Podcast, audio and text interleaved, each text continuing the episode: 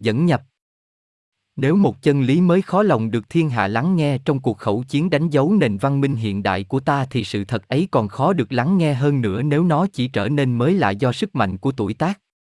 Nếu ta có thể liếc nhìn qua lịch sử trí thức của loài người mở ra trước mắt ta trong cả 100.000 năm thì có một khoảng trống khiến cho một ý tưởng nào đó phổ biến trên khắp thế giới chiếm được ưu thế mà chỉ mất có vài trăm năm phổ biến trong một số nhỏ các quốc gia và chỉ gây ảnh hưởng chút ít đối với chúng ta.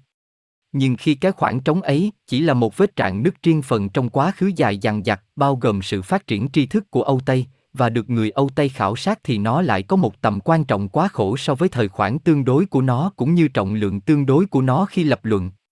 Cho dù Âu Châu có thể đóng góp nhiều điều có giá trị cho kho tàng trí tuệ của loài người thì những người Âu Tây của chúng ta cũng thường đánh giá nó quá cao và quên mất rằng cái thời gian rất ngắn ngủi nhằm thành tựu được trí thức ở Âu Tây không thể được coi một cách hợp lý là vượt xa toàn bộ thành quả trí tuệ của các giống dân phi Âu Tây đã thu thập được trải qua cả ngàn thế kỷ.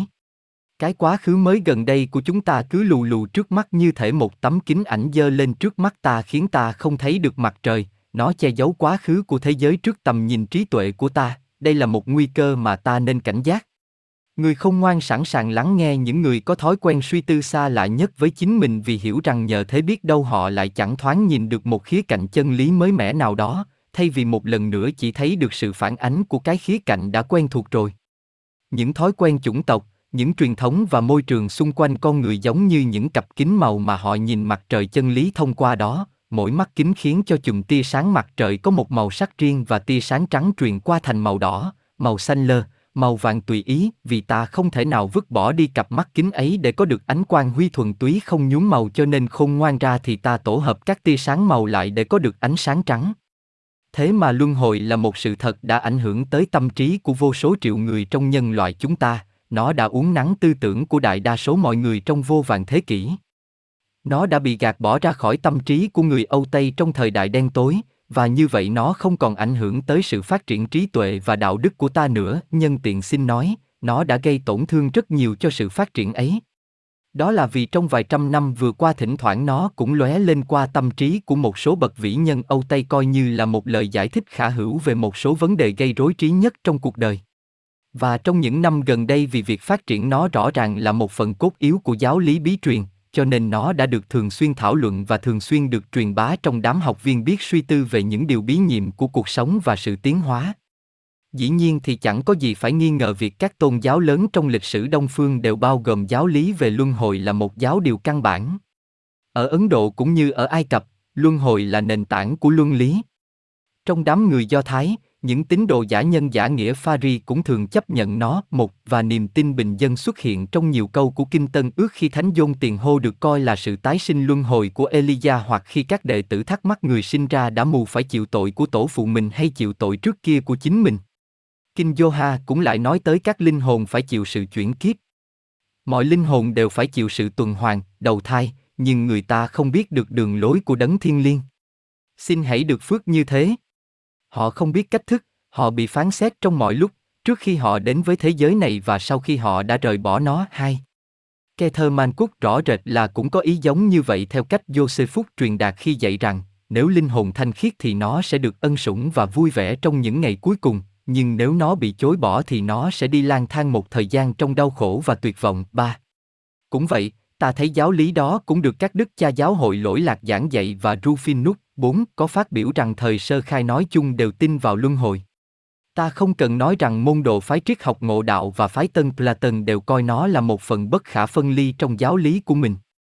Nếu ta liếc nhìn sang Tây bán cầu thì ta thấy luân hồi đã bén rễ vững chắc, là niềm tin thâm căn cố đế trong nhiều bộ lạc Bắc Mỹ và Nam Mỹ. Người dân Mây Ác với sự liên hệ rất thú vị về ngôn ngữ và biểu tượng hệ với cổ Ai Cập, vẫn bảo tồn được giáo lý đó theo truyền thống mà những cuộc khảo cứu của vợ chồng tiến sĩ Le Plongeon đã chứng tỏ.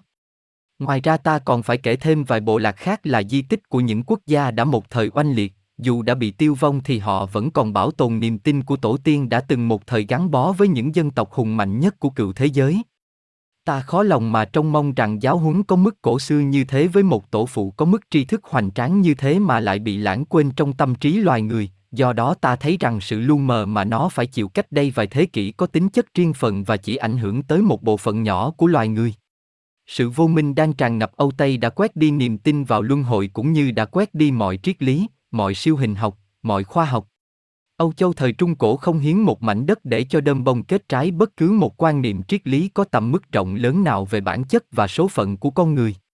Nhưng ở phương Đông vốn được thừa hưởng một nền văn minh tinh tế đầy diễm phúc khi Âu Châu còn đắm chìm trong sự dã man, phương Đông đã từng có các triết gia và thi nhân trong khi phương Tây còn đang thất học thì ở phương Đông giáo lý vĩ đại đó vẫn chi phối không bị phản bác cho dù trong khoa siêu hình học tinh vi của người Bà La Môn hay trong khoa đạo đức cao thượng vốn quy y theo Đức Phật và chánh pháp. Nhưng trong khi một sự kiện của thiên nhiên có thể nhất thời bị lờ đi ở một bộ phận nào đó trên thế giới thì nó vẫn không thể bị tiêu diệt, và khi bị đắm chìm trong nhất thời thì nó sẽ lại tự khẳng định trước mắt loài người. Điều này đã được chứng tỏ trở lại trong lịch sử về giáo lý luân hồi ở Âu Tây khi nó thỉnh thoảng lại tái xuất hiện, được truy nguyên từ khi giáo hội Thiên Chúa thành lập cho tới tận thời này khi người ta đã chấp nhận nó tăng trưởng. Khi Kitô giáo lần đầu tiên được truyền bá ở Âu Châu thì tư tưởng nội môn của các vị lãnh đạo đã thấm đượm sự thật này. Giáo hội đã hoài công nhổ tận gốc nó và trong nhiều giáo phái khác nhau nó vẫn nảy mầm vượt cả thời Erigen và Benaventu là những người ủng hộ nó thời Trung Cổ. Mọi linh hồn vĩ đại có trực giác như Paracelsus, Boehm và Swedenborg đều tin theo nó. Những nhà khai sáng người Ý, Giordano Bruno và Campanella đều chấp nhận nó. Những triết gia xuất sắc nhất người Đức đều được nó làm cho phong phú. Schopenhauer, Lessing, Hegel, Leibniz, Herder và phái trẻ tuổi đều tha thiết ủng hộ nó. Hệ thống nhân loại học của Kant và Schelling cung ứng những điểm tiếp xúc với nó. Hahnemann trẻ tuổi trong tác phẩm về cuộc cách mạng trong loài động vật có dẫn chứng tới 200 vấn đề mà các lập luận đều có thể được nêu ra để bênh vực cho việc linh hồn trở về những cơ thể con người theo các ý tưởng của Do Thái giáo. Trong số các tư tưởng gia người Anh thì các môn đồ phái Platon ở Cambridge bênh vực nó với nhiều học thức và sự sắc sảo, rõ rệt nhất là Henry Moore, còn đối với Kudok và Hume thì nó được xếp vào hàng ngũ thuyết bất tử hợp lý nhất. Tác phẩm Ánh sáng phương Đông của Glanville dành một bộ khảo luận kỳ diệu cho nó. Nó làm mê mẩn tâm trí của Fury và Leroux. Tác phẩm có nhiều đường lối của linh hồn của Andrea Pejani triển khai hệ thống ý tưởng chuộc tội của Công giáo La Mã. Người nào có đọc Schopenhauer ắt quen thuộc với khía cạnh luân hồi trong triết lý của ông. Vì người Đức vĩ đại ấy đã thấm nhuần tư tưởng Đông phương do nghiên cứu áo nghĩa thư cho nên ắt phải rất là kỳ lạ nếu hòn đá tảng ấy của triết học Ấn Độ lại không có chỗ đứng trong hệ thống của ông. Schopenhauer đâu phải là triết gia duy nhất trong những người Đức trí thức và thần bí chấp nhận luân hồi là một yếu tố cần thiết cho thiên nhiên. Ý kiến của Fay, Herder, Lessing chắc chắn là đều có trọng lượng nào đó trong thế giới tư tưởng, và những người này thấy luân hồi là một giải pháp cho những vấn đề mà bằng không thì chẳng giải quyết được. Quả thật thế giới trí thức không phải là một nhà nước độc tài và không ai có thể áp đặt ý kiến của mình lên đồng môn bằng thẩm quyền cá nhân, song lẽ ở đó người ta chỉ cân nhắc ý kiến hơn là tính toán. Và những người trí thức có học hơn và nhiều quyền lực hơn thuộc thế giới phương Tây mặc dù chỉ là một thiểu số vẫn có thể yêu cầu người ta phải kính cẩn lắng nghe mình cố ý đề xướng ra điều đó đối với tất cả những người nào mà tâm trí không bị truyền thống hiện đại ràng buộc đến mức không thể. Thẩm định được giá trị của những lập luận nêu ra để ủng hộ một sự thật không phải là thời thượng. Thật thú vị khi ta lưu ý thấy rằng chỉ nội ý tưởng luân hồi thôi cũng không còn bị phương Tây ít ra là trong đám người có giáo dục coi là phi lý nữa. Nó đang dần dần có được vị thế của một giả thuyết khả hữu, được xem xét theo công trạng của nó dựa vào việc nó có thể giải thích những hiện tượng gây rối trí và xét theo biểu kiến là không quan hệ gì. Vì bản thân tôi coi nó là một sự kiện đã được chứng minh cho nên đúng hơn thì tôi muốn trình bày nó ở những trang sách dưới dạng một giả thuyết có thể đúng, soi sáng hơn bất kỳ thuyết nào khác cho những vấn đề tối tăm thuộc cấu tạo của con người, tính tình của y, sự tiến hóa và số phận của y. Một chân sư có dạy rằng luân hồi và nhân quả là hai giáo lý mà phương Tây cần nhất. Do đó bất cứ người nào tin vào chân sư đều không thể không đề xuất một phác họa cho bạn đọc bình thường biết được giáo huấn trung tâm này của triết lý bí truyền. Đầu trang phần 1, 2, 3, 4, 5, 6, 7, 8, 9, 10 cuối trang mục lục. Ý nghĩa của luân hồi. Ta hãy bắt đầu bằng việc hiểu rõ luân hồi nghĩa là gì. Xét theo từ nguyên của từ ngữ này thì ta có thể bao gồm việc bất kỳ sự gia nhập lặp đi lặp lại nào vào một lớp vỏ thể chất bằng xương bằng thịt. Nó chắc chắn là có hàm ý một điều gì đó tương đối thường trụ nhập vào ở trong những điều gì đó tương đối vô thường và nối tiếp nhau.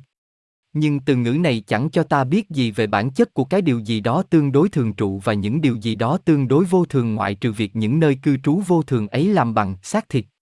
Một từ ngữ khác thường được dùng đồng nghĩa với luân hồi đó là từ ngữ chuyển kiếp, gợi ra một khía cạnh khác của tác vụ này. Ở đây nơi cư trú bị lờ đi và người ta nhấn mạnh tới sự di chuyển của linh hồn, tức là điều tương đối thường trụ.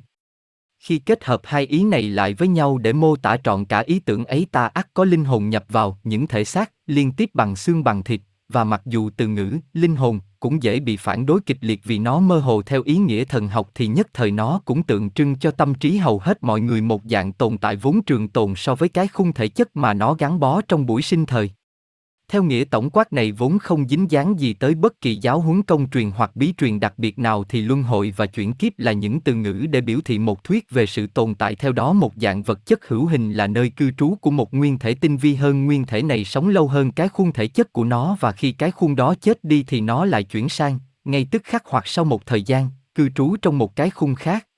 Có lẽ chưa bao giờ giáo lý này dưới dạng cao siêu nhất lại được trình bày rõ ràng hoặc hay ho hơn qua lời khích lệ trứ danh của Đấng Krishna đối với Arjuna trong Chí Tôn Ca.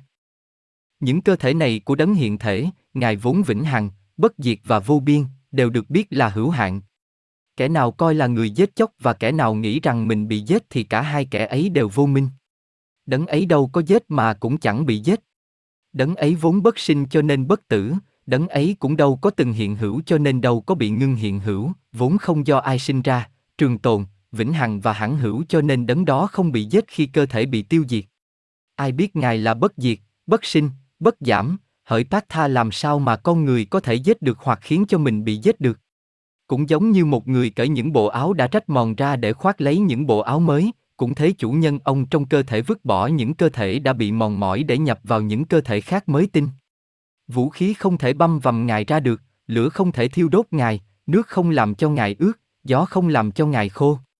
Ngài vốn không phân chia được, không thiêu đốt được và quả thật cũng không bị ướt hoặc bị khô. Ngài được gọi là trường tồn, thấm nhuần tất cả, ổn định, bất biến, hằng hữu, vô hiện, bất khả tư nghị, bất di bất dịch. Do đó khi biết rằng Ngài như vậy thì con đừng lấy gì làm buồn sáu.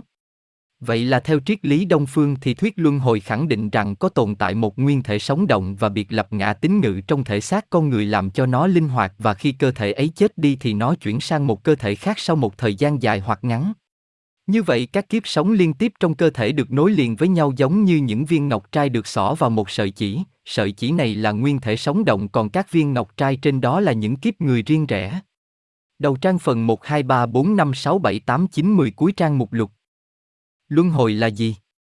Sau khi đã lĩnh hội được ý tưởng luân hồi là việc có một điều gì đó sống động ngự trong một chuỗi liên tiếp các cơ thể con người, thì chúng ta tự nhiên ắt thắc mắc, cái điều sống động này là gì? Cái nguyên thể trường tồn luân hồi ấy là thế nào nhỉ? Vì việc ta hiểu được trọn cả giáo huấn ắt tùy thuộc vào việc hiểu rốt ráo được lời giải đáp cho thắc mắc này, cho nên ta cũng thấy là phí phạm thời gian khi bàn dông dài một chút về những tình huống dẫn tới và loanh quanh so với kiếp nhập thế đầu tiên của cái nguyên thể sống động này nhập vào hình thể con người. Muốn hiểu được rốt ráo sự nhập thể này thì ta phải truy nguyên các bước tiến hóa của con người. Những người nào đã đọc quyển Cẩm nang đầu tiên ắt nhớ rằng trong đó mô tả chân thần tức Atma Buddhi là dây cót của mọi cuộc tiến hóa, là nguyên động lực thúc đẩy ở tận gốc rễ mọi vật. 7. Những người nào còn chưa quen với tên gọi chuyên môn này ắt lĩnh hội được ý tưởng mà nhà thông thiên học truyền đạt qua tên gọi đó nếu họ nghĩ tới sự sống đại đồng vũ trụ, là cội rễ của vạn hữu dần dần triển khai mọi biểu lộ của riêng mình ra thành đủ thứ hình dạng tạo nên thế giới của chúng ta. Ở đây ta không thể truy nguyên trở lại câu chuyện về trái đất của ta trong những giai đoạn trước kia của cơ tiến hóa vô lượng kiếp, tôi hy vọng rằng điều này sẽ được thực hiện ở một trong những cẩm nang thuộc loạt sách này. Nhưng chúng ta ở đây phải bằng lòng với việc xét tới sợi chỉ đó ngay từ lúc bắt đầu giai đoạn hiện nay, khi mầm móng ắt trở thành con người đã xuất hiện rồi do kết quả của sự tiến hóa trước kia trên bầu hành tinh này. Trong những quyển sách thuộc bộ giáo lý bí truyền, H.P. Blavati có trình bày tỉ mỉ về cơ tiến hóa, và tôi khuyên học viên rốt ráo và tha thiết hãy tham khảo tác phẩm ấy. Chỉ cần nói rằng hình dáng thể chất của điều ắt trở thành con người đã được triển khai chậm chậm và rất từ từ. Hai giống dân chính đã trải qua trọn cả sự phát triển của mình và giống dân chính thứ ba đã đi được nửa lộ trình trước khi loài người đạt tới mức hoàn chỉnh xét về bản chất thể chất tức thú tính. Gọi bản chất này là bản chất thú tính rất đúng vì nó bao hàm những gì mà con người có chung với con thú, một xác phàm, một thể phách, sinh lực, các đam mê, khao khát và ham muốn. Bản chất này được các lực thuộc trái đất và các lực khác của vũ trụ kiến tạo nên qua hàng triệu năm. Nó được sự sống vũ trụ ấp ủ, bao bọc, thấm nhuần, Đây là lực ẩn đằng sau cơ tiến hóa, là sự sống mà con người vào bất cứ thời đại nào cũng được gọi là thiêng liêng. Một bình luận huyền bí mà giáo lý bí truyền trích dẫn khi nói đến giai đoạn tiến hóa này có đề cập tới những song trùng thể tinh vi, Astro Dauber, được tiến hóa ra thành thể xác của con người. Vậy là mô tả được tình hình vào lúc đó khi ta đạt tới mức ấy. Hình tướng, Rupa, đã trở thành hiện thể của các chân thần, nguyên khí thứ 6 và thứ 7, vì đã hoàn tất chu kỳ chuyển tiếp trong 3 cuộc tuần hoàn trước. Thế rồi các song trùng thể tinh vi trở thành những con người thuộc giống dân thứ nhất của cuộc tuần hoàn này. Nhưng chúng chưa hoàn chỉnh và vẫn còn chưa có giác quan. Ở đây ta có thể nói rằng có hai cực của sự biểu lộ sự sống đang tiến hóa, phần thú tính với mọi tiềm năng trên cõi thấp nhưng tất nhiên là không có trí, vô lương tâm, la cà không có mục đích trên trái đất, hướng về phía trước một cách vô ý thức do có lực thúc đẩy bên trong bao giờ cũng xô đẩy nó về phía trước. Lực này là phần thiêng liêng, bản thân nó quá cao về bản chất thuần túy tinh anh nên không thể đạt được ý thức trên các cõi thấp. Và do đó không thể bắt cầu qua vực thẳm ngăn cách nó với bộ óc thú tính mà nó làm linh hoạt nhưng không thể soi sáng được. Cơ thể ấy phải trở thành con người, là một tạo vật có tiềm năng mầu nhiệm, là một nhạc cụ với những dây đàn sẵn sàng được gảy lên trỗi thành nhạc, đâu là cái quyền năng biến những tiềm năng ấy thành hiện thực, đâu là cái ngón đàn thiên tài sẽ khơi dậy được bản nhạc du dương và gửi nó đi rộn ràng trong không gian. Khi đã đến lúc thì đáp án ắt xuất phát từ cõi trí tuệ. Trong khi cơ tiến hóa lưỡng bội nêu trên, chân thần và thể chất, đang tiếp tục trên bầu hành tinh ta thì có một đường lối tiến hóa thứ 3 cũng tiếp diễn nơi một bầu cao hơn mà nó phải đạt tới mục tiêu nơi con người. Đường lối này là tiến hóa về tri thức và những chủ thể tiến hóa ấy là lớp thấp thỏi thuộc các con của trí tuệ, các thực thể thông tuệ hữu ngã thức mà tên gọi của họ đã hàm ý như thế. Các con của trí tuệ này được gọi bằng nhiều tên khác nhau, các tinh quân ánh sáng, Dian Chuan, Kumas, Rồng Minh Triết, Tổ phụ Thái Dương v.v. Đây là những tên gọi ẩn dụ và đầy thi vị mà học viên sẽ làm quen và cảm thấy hấp dẫn trong quá trình đọc tới nó, nhưng chúng cũng gây ra nhiều rắc rối và lẫn lộn cho kẻ sơ cơ vốn không hiểu nổi liệu mình đang giao tiếp với một lớp thực thể duy nhất hay cả tá thực thể. Thật ra thì tên gọi này bao gồm nhiều cấp. Nhưng điều duy nhất mà kẻ sơ cơ cần lĩnh hội đó là vào một giai đoạn tiến hóa nào đó, có một vài thực thể thông tuệ hữu ngã thức đã nhập vào, nhập thể nơi con người. Họ đã trải qua một quá khứ lâu dài tiến hóa về trí thức và thấy con người thể chất là một công cụ thích hợp sẵn sàng để cho họ tiến hóa thêm nữa. Sự giáng lâm của các con của trí tuệ này được trình bày một cách thi vị trong những câu kinh của quyển Thiền Thư 8. Các con của Minh Triết, các con của đêm tối sẵn sàng luân hồi đã giáng lâm. Giống dân thứ 3 đã sẵn sàng rồi. Các hỏa đức tinh quân phán, chúng ta sẽ ngự nơi giống dân này. Giống dân thứ 3 trở thành hiện thể của các tinh quân Minh Triết. Các tinh quân Minh Triết này nhập thế với vai trò các bậc đạo sư và trở thành tổ phụ của các chân ngã con người luân hồi, còn các tổ phụ Thái Dương thuộc cấp thấp hơn bản thân họ trở thành chân ngã luân hồi của các giống dân lãnh đạo. Đó chính là cái trí, hoặc đúng hơn là những cái trí nơi con người, là Manas tức nguyên khí thứ 5 mà đôi khi ta mô tả là hồn người tức hồn có lý tính. Tôi thích gọi chân ngã luân hồi là chủ thể suy tư hơn là cái trí nơi con người, vì từ ngữ chủ thể suy tư gợi ra một thực thể cá biệt, còn từ ngữ cái trí gợi ra một sự tổng quát mơ hồ. Thật là thú vị và đầy ý nghĩa khi ta thấy từ ngữ con người xuyên suốt nhiều ngôn ngữ đều có từ nguyên là Manas hoặc mang tức là suy nghĩ. Trong quyển từ điển từ nguyên từ điển, bên dưới mục từ con người, Sip có trình bày từ ngữ đó bằng tiếng Anh, tiếng Thụy Điển, tiếng Đan Mạch, tiếng Đức, tiếng Iceland, tiếng Gothic, tiếng Latin. Max có nghĩa là nhiều người, đều phái sinh từ gốc tiếng Bắc Phạn là man và do đó định nghĩa con người là một con thú biết suy tư. Như vậy bất cứ khi nào ta nói tới con người thì ta đang nói tới chủ thể suy tư và lại ngược dòng quá khứ trở về cái thời kỳ mà các chủ thể suy tư này giáng lâm, nghĩa là nhập thế trong một thể xác được kiến tạo để tiếp nhận họ khi con thú không có giác quan trở thành một thực thể biết suy tư nhờ có Manas nhập vào nó và ngự trong nó. Thế là chân nhân đã khoác lấy lớp áo bằng da thịt của mình sau khi sa đọa vào vật chất hồng trần để cho mình có thể ăn được trái cây tri thức thiện ác và nhờ đó trở thành một vị thượng đế. Chân nhân là cầu nối giữa phần thiên liêng và phần thú tính mà chúng ta coi như có bản thể liên thông với nhau, thế nhưng vẫn chia lìa nhau vì thiếu sự hiệp thông mật thiết. Một tay của chân nhân vươn lên trên hướng về chân thần thiên liêng, hướng về tinh thần mà mình vốn là dòng dõi của nó, phấn đấu tiến lên để cho mình có thể đồng hóa được cái bản chất cao siêu, để cho trí tuệ của mình trở thành trí tuệ tâm linh, để cho sự hiểu biết của mình trở thành minh triết. Tay kia của chân nhân lại thò xuống túm lấy phần thú tính mà nó phải mang y đi chinh phục các cõi thấp, y có thể rèn luyện và chinh phục nó cho những mục đích của riêng mình, biến nó thành một công cụ hoàn hảo để biểu lộ sự sống cao siêu hơn. Nhiệm vụ trước mắt y còn lâu dài, đầu tiên y phải nâng được phần thú tính lên tới phần thiên liêng, tới cái loại vật chất tinh vi để nhập vào tinh thần. Sau khi đã băng qua vòng cung đi xuống và bây giờ đang leo lên qua vòng cung đi lên thì y phải dẫn dắt cuộc sống để nó mang lại đủ mọi thành quả sau một cuộc lưu đầy dài lâu rời xa chỗ ở chân thực của mình. Cuối cùng y còn phải hiệp nhất trở lại cái khía cạnh riêng rẽ của đấng nhất như để cho tinh thần có được ngã thức trên mọi cõi với vật chất là biểu lộ toàn bích của nó. Để hoàn thành nhiệm vụ cao cả ấy thì y phải sử dụng công cụ là luân hồi. Vậy thì chân nhân ấy mới là chân ngã của ta và ta ắt sai lầm khi nghĩ rằng thể xác là bản ngã, cho nên mới xiển dương quá đáng cái lớp áo bằng da thịt tạm bợ này. Điều ấy cũng chẳng khác nào người ta coi cái áo là bản thân mình còn chính mình chỉ là một thứ phụ tùng cho bộ quần áo đó.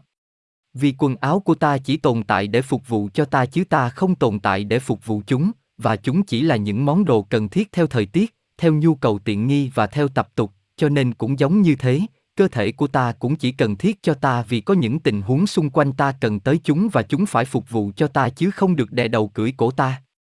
Một số người Ấn Độ không bao giờ bảo các nhu cầu của cơ thể là nhu cầu của mình. Họ nói cái xác tôi đang đói, cái xác tôi đang mệt, chứ không nói tôi đói hoặc tôi mệt. Và mặc dù câu này nghe cũng chướng tai thậm chí có vẻ hoang đường nhưng nó đúng với sự thật hơn vì ta tự đồng hóa mình với xác của mình rồi. Nếu chúng ta có thói quen đồng nhất hóa mình về tư tưởng không phải với cái chỗ ở mình ngự trong đó mà với chân ngã vốn ngự trong chỗ ở ấy thì cuộc sống ắt trở nên một điều gì vĩ đại và thanh thản hơn. Ta ắt rũ bỏ được những chuyện rắc rối giống như ta lấy bàn chải chải bụi ra khỏi quần áo của mình và ta ắt nhận ra được rằng tầm mức mà mọi chuyện ảnh hưởng tới ta không phải nơi sự đau khổ hoặc vui sướng mà chúng mang lại cho các hiện thể của ta song ở nơi sự tiến bộ hay trì trệ mà chúng mang lại cho chân nhân ngự trong ta. Vì mọi chuyện đều chỉ là vấn đề trải nghiệm và học tập cho nên ta có thể học được nhiều bài học từ mỗi chuyện ấy, bằng cách tìm ra trong mỗi nỗi đau sự minh triết ẩn tàng trong đó chẳng khác nào những cánh hoa e ấp cuộn lại bên trong nụ hoa. Theo sự minh giải của luân hồi thì ta sẽ nhìn đời bằng một cặp mắt khác, vì cuộc đời trở thành một trường học dành cho chân ngã bất tử bên trong ta, chân ngã tìm được sự phát triển trong trường học ấy, chân ngã vốn đã hiện hữu, đang tồn tại và sẽ tồn tại vì chưa bao giờ đến ngày tận số. Vậy thì kẻ sơ cơ nên nhớ kỹ ý tưởng cho rằng chủ thể suy tư là chân nhân, biệt ngã, chân ngã luân hồi và chân ngã này tìm cách hiệp nhất với chân thần thiên liêng trong khi vẫn đang rèn luyện và tẩy trượt phạm ngã đầy thú tính mà nó phải liên kết với khi phải sống trong trần thế. Khi hiệp nhất với chân thần thiên liêng, một điểm liên quan của sự sống vũ trụ và không thể tách rời khỏi chân thần thì chủ thể suy tư trở thành chân ngã tâm linh tức chân nhân thiên liêng chính. Đôi khi ta nói chủ thể suy tư là hiện thể của chân thần, có thể nói là cái khung tinh vi của chân thần giúp cho chân thần có thể tác động trên mọi cõi, vì vậy ta thường thấy các tác giả thông thiên học bảo rằng tam nguyên thượng, tức ba ngôi nơi con người là cái luân hồi. Và cách diễn tả đó có thể được thông qua mặc dù nó rất mơ hồ miễn là học viên nhớ cho rằng chân thần có tính cách đại đồng vũ trụ chứ không đặc thù và chỉ vì chúng ta vô minh cho nên chúng ta mới bị gạt gẫm chia rẽ bản thân mình với các huynh đệ của mình và thấy ánh sáng nơi bản thân mình không giống với ánh sáng nơi người khác. 10. Chân thần có tính cách đại đồng vũ trụ nên không khác nhau dù ngự nơi những con người hoặc cá thể khác nhau. Nói cho nghiêm xác thì thật ra chỉ có chủ thể suy tư mới luân hồi và ta dính dáng tới chủ thể suy tư tức biệt ngã này. Thế mà nơi chủ thể suy tư này có đủ mọi quyền năng mà ta xếp vào loại tâm trí. Nó có ký ức, trực giác, ý chí. Nó thu thập được đủ mọi kinh nghiệm của các kiếp sống trên trần thế mà nó đã trải qua và tích lũy kho chứa kiến thức này để chuyển hóa chúng bên trong bản thân. Dùng khoa luyện kim thiên liêng để biến kiến thức thành ra tinh hoa của kinh nghiệm tức là minh triết. Ngay cả trong quãng đời ngắn ngủi khi sống trên trần thế ta cũng phân biệt được kiến thức mà ta thu thập và minh triết mà ta dần dần chưng cất được từ kiến thức ấy, tiếc thay rất là hiếm hoi. Minh triết là thành quả của kinh nghiệm trọn cả đời, là đỉnh cao sở hữu của người có tuổi. Và theo một ý nghĩa phong phú, đầy đủ hơn thì minh triết là thành quả của kiến thức mà ta đã thu thập được trong nhiều kiếp. Do kinh nghiệm tích lũy được cho nên y mới đủ kiên nhẫn để cho công trình của mình được hoàn chỉnh sao cho về lâu về dài thì chân nhân thiên liêng là thành quả vinh diệu của biết bao thế kỷ tiến hóa. Vậy thì chủ thể suy tư tích trữ các kinh nghiệm gặt hái được qua mọi kiếp trong quá khứ, thu lượm được qua nhiều kiếp luân hồi, Đây là một di sản mà mỗi người đều chắc chắn sẽ có được khi y học cách vươn lên trên sự nô lệ của các giác quan, thoát ra khỏi cơn bão táp và căng thẳng thần kinh của cuộc sống thế tục, nhập vào vùng thanh trong tức cõi cao mà chân ngã ta ngự nơi đó. Đầu trang phần 1, 2, 3, 4, 5, 6, 7, 8, 9, 10, cuối trang mục lục. Luân hồi không phải là gì? Trong tiết trước ta đã thấy rằng hình tướng bên ngoài của con người, bản chất vật thể của y được kiến tạo chậm chậm qua hai giống dân rưỡi cho tới khi nó sẵn sàng tiếp nhận con của trí tuệ. 11.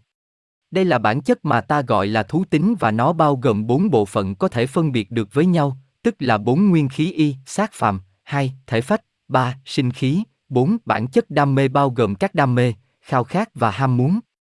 Đây quả thật là con người thú tính, khác với đám bà con là loài thú thuần túy do ảnh hưởng mà chủ thể suy tư tác động lên nó. Chủ thể suy tư này giáng lâm để dạy dỗ và làm cho nó được cao cả. Dẹp bỏ chủ thể suy tư đi, giống như trường hợp kẻ đần độn bẩm sinh, thì ta chỉ còn lại một con thú mặc dù nó mang xác người. Thế mà chủ thể suy tư liên kết với và làm linh hoạt người thú ấy, bèn truyền thụ cho bản chất thấp hèn những năng lực của riêng mình, khiến cho người thú ấy có thể biểu lộ được. Những năng lực ấy hoạt động thông qua bộ óc người, chúng ta nhận ra chúng là trí não, tức hạ trí. Ở phương Tây, sự phát triển trí não này được coi là điểm phân biệt giữa con thú và con người theo cách nói bình thường. Điều mà nhà thông thiên học coi chỉ là hạ trí tức trí não thì người phương Tây bình thường lại coi là chính cái trí, và vì thế mới có nhiều lẫn lộn khi nhà thông thiên học và người không phải thông thiên học gặp gỡ nhau. Chúng tôi xin nói rằng chủ thể suy tư khi phấn đấu đạt tới và gây ảnh hưởng lên người thú thì đã phóng ra một tia tác động lên bộ óc để thông qua bộ óc đó biểu lộ được đến mức tối đa những quyền năng trí tuệ mà bộ óc đó có thể thông dịch được nhờ vào cấu hình và phẩm chất thể chất khác của nó. Tia này làm cho các phân tử thuộc tế bào thần kinh trong bộ óc rung động, chẳng khác nào một tia sáng làm xao xuyến những phân tử thuộc tế bào thần kinh của võng mạc, và như vậy nó sinh ra ý thức trên cõi trần. Lý trí, phán đoán, ký ức, ý chí, thiết kế, thi công, những năng lực mà ta biết biểu lộ ra khi bộ óc hoạt động được trọn vẹn, tất cả những thứ đó đều là thành phần của cái tia mà chủ thể suy tư phóng ra, bị biến đổi theo những điều kiện vật chất mà nó phải tác động thông qua đó. Những điều kiện này bao gồm các tế bào thần kinh lành mạnh, phát triển thăng bằng của từng nhóm tế bào thần kinh riêng biệt một, được cung ứng đầy đủ máu có chứa chất dinh dưỡng để cho tế bào đồng hóa được thế chỗ cho chất bị loại đi. Máu đó còn mang oxy và dễ dàng phóng thích oxy ra khỏi hiện thể của mình.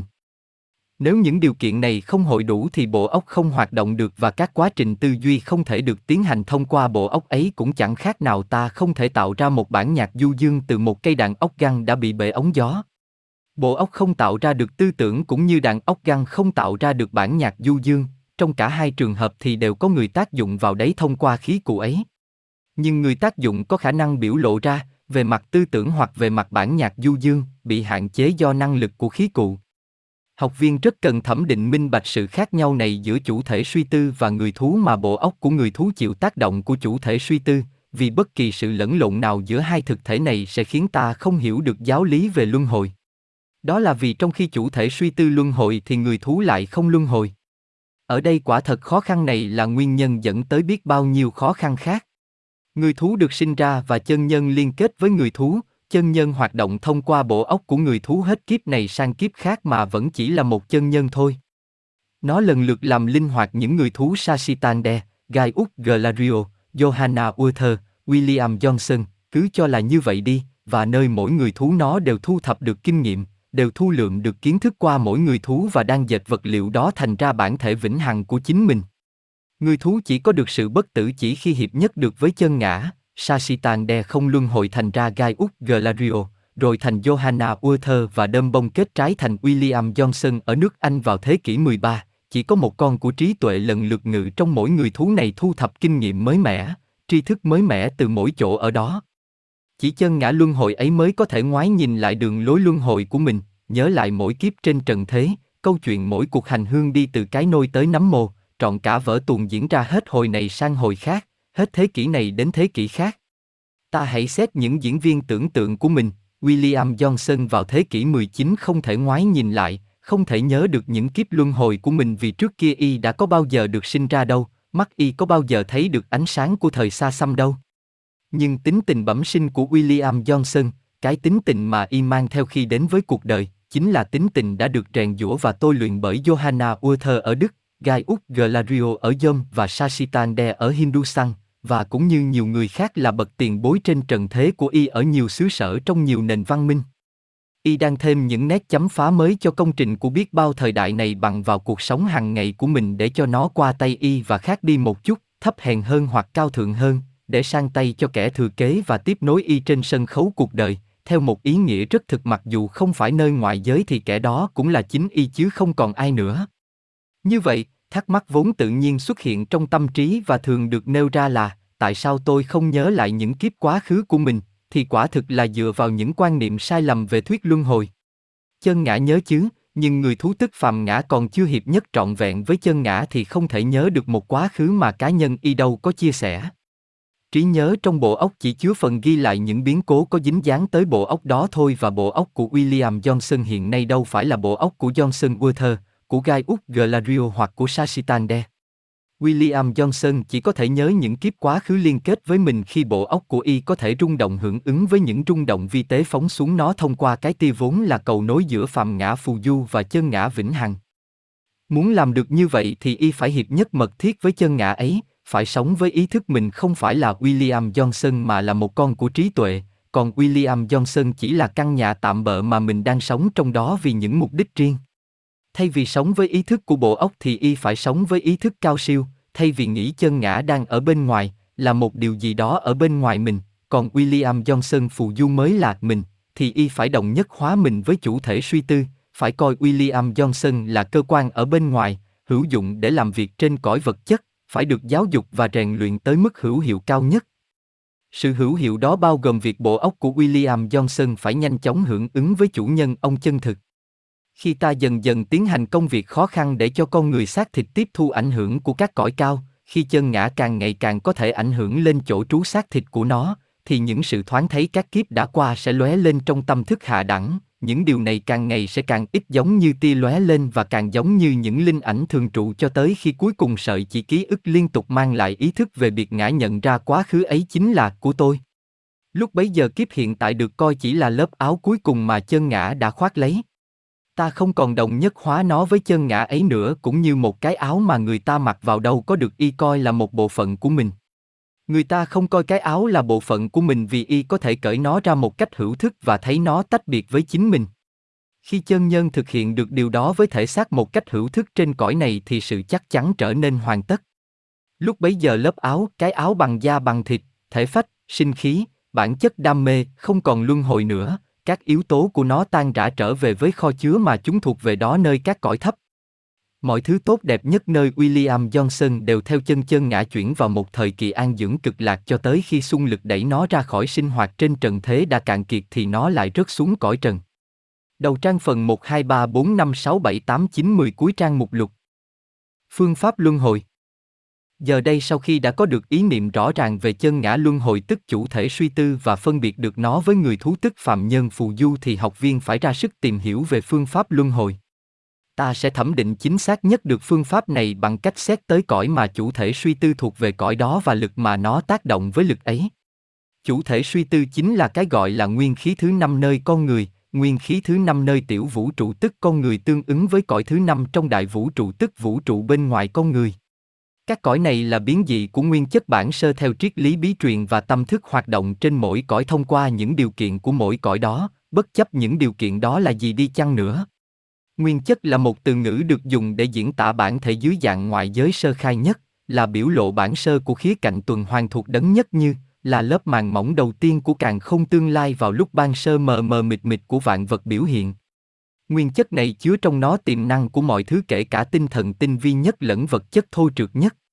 Theo định đề của triết lý bí truyền thì có một nguyên chất tức nguyên thể ban sơ và càng không được triển khai ra từ đó, dưới dạng tinh vi nhất đó là tinh thần, năng lượng, lực, dưới dạng thô trượt nhất đó là vật chất trắng đặc nhất, hình tướng thiên biến vạn hóa trong mọi thế giới đều là nguyên thể này được tụ tập lại thành ra các khối ít nhiều thô trượt, thấm nhuần ít nhiều thần lực. Một cõi chỉ có nghĩa là một trình độ tồn tại mà cái nguyên thể tinh thần vật chất biến thiên trong đó ở một mức độ giới hạn nào đó và tác động theo một vài định luật nào đó. Nương vậy cõi hồng trần chỉ có nghĩa là cái thế giới mà ta nhìn thấy được, nghe thấy được, sờ mó thấy được, ngửi thấy mùi được, nếm thấy vị được, nhờ vào các giác quan, ta có thể tiếp xúc được với cõi hồng trần tức là nguyên thể tinh thần vật chất. khoa học gọi đó là lực, và vật chất dường như thể tách rời được lực ra khỏi vật chất, cho dù dưới dạng chất đặc, chất lỏng hay chất hơi vờ vờ. Cũng như thế đối với các cõi khác, mỗi cõi đều phân biệt được do đặc trưng của nguyên thể tinh thần vật chất ấy. Tâm thức biểu hiện trên mỗi cõi này tức là hoạt động thông qua nguyên thể tinh thần vật chất của cõi ấy. Ngoài phát biểu thô thiển và xúc tích nêu trên, ta còn phải thêm vào một sự kiện nữa, đó là các cõi không giống như ta nói ở trên, tức là giống như các lớp vỏ củ hành, lớp này chồng lên lớp kia, mà các cõi giống như không khí và chất dĩ thái trong thể xác ta, nghĩa là chúng lồng vào nhau, đan xen vào nhau. Tương ứng với các cõi này là bảy nguyên khí, đồng khí tương cầu với bảy cõi trong càn khôn. Chủ thể suy tư là nguyên khí thứ 5 trong số 7 nguyên khí. Thế mà nguyên khí thứ 5 nơi con người lại tương ứng với cõi thứ 5 trong càn khôn, cõi ma hát, tức trí tuệ vũ trụ, tức thiết kế thi công thiên liêng. Từ cõi này trực tiếp xuất phát ra cái lực uốn nắn, dẫn dắt, điều động vốn là bản thể của mọi thứ biến dị mà ta gọi là lực trên cõi hồng trần. 12. Mọi thế giới hình tướng, cho dù là hình tướng tinh vi hay thô trượt, đều được triển khai bởi và thông qua lực này của trí tuệ vũ trụ bằng cách tụ tập và tách rời các nguyên tử, tích hợp chúng thành ra các hình tướng, làm cho chúng tan rã ra trở lại, xây dựng rồi lại đập đổ, kiến tạo rồi lại phá hủy, hút rồi lại đẩy. Đó là lực nhất như theo quan điểm của triết gia, là nhiều lực theo quan sát của nhà khoa học, nhưng thật ra chỉ là một xét về bản thể và có biểu lộ thiên hình vạn trạng. Như vậy, xuất phát từ cõi thứ 5 ta có mọi sự sáng tạo ra hình tướng. Ta dùng từ sáng tạo theo nghĩa uốn nắn vật liệu đã tồn tại trước đó, tạo hình cho nó thành ra các hình tướng mới. Trong triết lý bí truyền, lực tư tưởng này là cội nguồn duy nhất của hình tướng. H.P. Blavatsky gọi nó là quyền năng bí nhiệm của tư tưởng, khiến nó có thể tạo ra những kết quả nhận thức được nơi ngoại giới như thể phép là do năng lượng cố hữu của chính mình. 13. Cũng như trong cõi thứ 5 của vũ trụ, nguyên khí thứ 5 của con người cũng như thế, nơi chủ thể suy tư có thần lực giúp tạo ra vạn vật, và ta sẽ tìm được bí quyết của phương pháp luân hồi nơi chính quyền năng sáng tạo này của tư tưởng. Những người nào muốn chứng tỏ cho mình thấy tư tưởng sinh ra các hình ảnh, tức là các hình tư tưởng, sao cho phát biểu, tư tưởng là một sự vật, đúng hoàn toàn theo nghĩa đen, có thể thấy điều mà họ tìm kiếm qua những phần ghi chép giờ đây đã được phổ biến rộng rãi về cái gọi là các cuộc thôi miên. Hình tư tưởng của một ý tưởng có thể được phóng chiếu lên một tờ giấy để trắng và một người bị thôi miên đâm ra thấy được hình tư tưởng trên đó, hoặc nó có thể được làm cho mang tính chất ngoại giới đến nỗi người bị thôi miên sẽ trông thấy và cảm nhận được nó dường như thể đó là một vật có thật trên cõi trần. Lại nữa, một người đồng cốt, ắt thấy tư tưởng của người khác giống như một phong linh trong tâm trí của một người hiện diện, tư tưởng này lấy hình ảnh trong hào quang của y, tức là bầu từ khí bao xung quanh y. Hoặc một nhà thần nhãn trong lúc xuất thần hoặc tỉnh táo ắt nhận ra và mô tả được một hình ảnh cố tình tạo ra do một người hiện diện ở đó nhưng không thốt nên lời nào, song ý chí được vận dụng để phát họa hình ảnh rõ rệt trong tư tưởng. Mọi người biết, hình dung, tốt đều có thần nhãn đến một mức nào đó, và bằng cách thực hiện cá nhân, họ có thể chứng tỏ cho mình thấy khả năng uốn nắn vật chất tinh vi bằng ý chí. Lại nữa, vật chất trung giới kém tinh vi hơn cũng có thể được uốn nắn như vậy. H.P. Blavatsky ở trang trại SD đã uốn nắn hình ảnh trung giới được phóng chiếu ra từ người đồng cốt sao cho nó giống như những người mà chỉ có bà mới biết, chứ những người khác có mặt nơi đó đều không biết. Ta không thể coi điều này là kỳ lạ nếu ta nhớ rằng thói quen tư tưởng thậm chí đã uốn nắn xiết bao vật chất thô trừ cấu thành thể xác của ta cho đến khi tính tình của người có tuổi được in dấu lên khuôn mặt của y. Nét đẹp đó không ở nơi hình tướng hoặc sắc da mà ở nơi dung mạo biểu hiện cái mặt nạ được uốn nắn theo chân ngã nội tâm. Bất kỳ đường lối tư tưởng quen thuộc nào, dù là thói xấu hay tính tốt, đều ghi dấu lên các đặc điểm của thể xác, và chúng ta chẳng cần dùng thần nhãn để xem xét hào quang thì cũng nói lên được liệu thái độ tâm trí của người ta là hào phóng hay chụp giật, dễ tin hay đa nghi, yêu thương hay thù ghét. Đây là một sự thật rất thông thường đến nỗi nó chẳng gây được ấn tượng nào cho ta. Thế nhưng ý nghĩa của nó cũng đủ rồi, bởi vì nếu vật chất thô trượt của thể xác mà còn bị các lực tư tưởng uốn nắn được như thế thì cái gì khó tin hoặc thậm chí kỳ quặc đâu, nơi ý tưởng cho rằng các dạng vật chất tinh vi hơn cũng dễ được uốn nắn như thế và sẽ ngoan ngoãn mang hình dáng mà chúng được uốn nắn bởi ngón nghề khéo léo của nghệ sĩ bất tử, tức là chân nhân suy tư. Vậy thì ở đây ta chủ trương rằng Manas xét về bản chất cố hữu là một năng lượng tạo hình và sự nối tiếp các diễn biến để biểu lộ được một sự vật nơi ngoại giới là như sau. Manas tạo ra một tư tưởng và tư tưởng này có hình tướng trong thế giới trí tuệ, nó chuyển sang cõi Kama Manas, ở đó nó trở nên thô trượt, thế rồi nó lại chuyển sang cõi trung giới nơi nó còn thô trượt hơn nữa, cho nên nhà thần nhãn nhìn thấy được nó. Nếu được một người có ý chí lão luyện cố tình điều khiển thì nó có thể tức khắc chuyển xuống cõi trần và ở đó nó khoác lấy vật chất của cõi trần, như vậy là mắt phàm cũng thấy nó nơi ngoại giới, trong khi đó thường thường thì nó vẫn ở trên cõi trung giới đóng vai trò cái khuôn để cho sự sống nơi ngoại giới sẽ được xây dựng vào đó khi có dịp xảy ra thu hút nó tới nơi nào thuận lợi. Một chân sư đã viết rằng bậc cao độ có thể phóng chiếu và làm hiện hình nơi thế giới hữu hình những hình tướng mà óc tưởng tượng của Ngài đã kiến tạo ra từ vật chất vũ trụ trơ lì nơi thế giới vô hình. Bậc cao độ không tạo ra điều gì mới mà chỉ vận dụng và chế biến vật liệu được thiên nhiên tích trữ sẵn xung quanh Ngài, vật liệu này đã qua tay mọi hình tướng trong suốt thời kỳ vĩnh hằng. Ngài chỉ việc chọn cái vật liệu mà Ngài cần và khiến cho nó tồn tại nơi ngoại giới trở lại. 14. Có lẽ việc đề cập tới những sự thật mà ai cũng biết trên cõi trần có thể giúp cho bạn đọc nhận ra được cái vô hình trở thành cái hữu hình như thế nào. Tôi có nói một hình tướng dần dần trở nên thô trượt khi nó chuyển từ cõi Manas sang cõi Kamamanas, từ cõi Kamamanas sang cõi trung giới, từ cõi trung giới sang cõi trần. Ta hãy nghĩ tới một bình chứa làm bằng thủy tinh, xét theo biểu kiến là trống rỗng nhưng thực ra thì chứa đầy các chất khí mà mắt thường không thấy được, đó là khí hydro và khí oxy. Một tia lửa điện tạo ra sự hóa hợp khiến cho nước tồn tại nhưng ở dưới dạng thể hơi. Khi bình chứa được làm nguội đi thì dần dần mắt ta thấy được hơi nước lờ mờ, đến lúc nguội thêm nữa thì hơi nước ngưng tụ thành ra những giọt nước đọng lại trên bình thủy tinh. Khi nguội thêm nữa thì nước đóng băng lại trở thành một lớp mỏng tinh thể nước đá ở thể rắn. Cũng như thế khi tia lửa điện Manas lóe lên thì nó tổ hợp vật chất tinh vi thành ra một hình tư tưởng. Hình tư tưởng này thô trượt đi thành ra hình tướng Kamamanas. Tương tự như hơi nước ở thể hơi của ta, hình tướng Kamamanas thô trượt đi thành ra hình tướng trung giới, tương tự như nước lỏng của ta, và cứ như thế thành ra hình tướng trên cõi trần, tương tự như nước đá của ta. Học viên triết lý bí truyền nên biết rằng khi tiến hóa trong thiên nhiên thì vạn vật đi theo chuỗi thứ tự đều đặn và y sẽ làm quen với việc hiểu được những phân trạng thái vật chất trên cõi trần cũng tương tự như các trạng thái trên các cõi khác nhau thuộc thế giới vô hình. Nhưng đối với những người không phải thông thiên học thì minh họa nêu trên chỉ được đưa ra để trình bày một hình ảnh cụ thể trên cõi trần về quá trình thô trượt hóa cho thấy cái vô hình có thể ngưng tụ thành cái hữu hình như thế nào. Tuy nhiên thật ra thì quá trình ngưng tụ từ vật chất loãng thành ra vật chất thô là một trong những sự kiện thông thường nhất theo kinh nghiệm của ta. Thế giới thực vật tăng trưởng bằng cách thu hút những chất khí từ bầu khí quyển và biến những vật liệu này thành ra chất lỏng và chất đặc. Hoạt động của sinh lực biểu hiện qua việc thường xuyên kiến tạo các hình tướng không thấy được thành ra các hình tướng thấy được, cho dù quá trình tư tưởng nêu trên là đúng hay sai thì chẳng có điều gì trong đó mà xét theo cố hữu là không thể có được hoặc thậm chí phi thường. Sự thật của nó chỉ là vấn đề bằng chứng và ở đây bằng chứng của những người có thể nhìn thấy được hình tư tưởng trên các cõi khác nhau chắc chắn là có giá trị hơn bằng chứng của những người không thấy được. Lời rêu rao của cả trăm kẻ mù chối bỏ một vật mà mắt thường thấy được không thể có trọng lượng hơn lời xác nhận của một người có thể thấy được bằng mắt phàm và làm chứng là mình có thấy.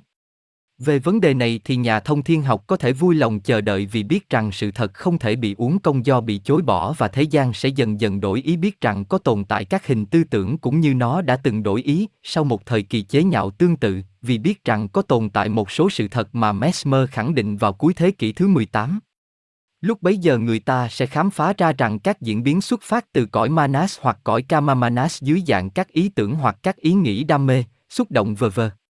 Thế rồi chúng khoác lấy hình tướng nơi cõi trung giới và cuối cùng xuất hiện nơi ngoại giới trên cõi trần dưới dạng các hành vi hoặc biến cố sao cho những thứ đó chỉ là hậu quả của những nguyên nhân tâm trí đã tồn tại trước đó rồi.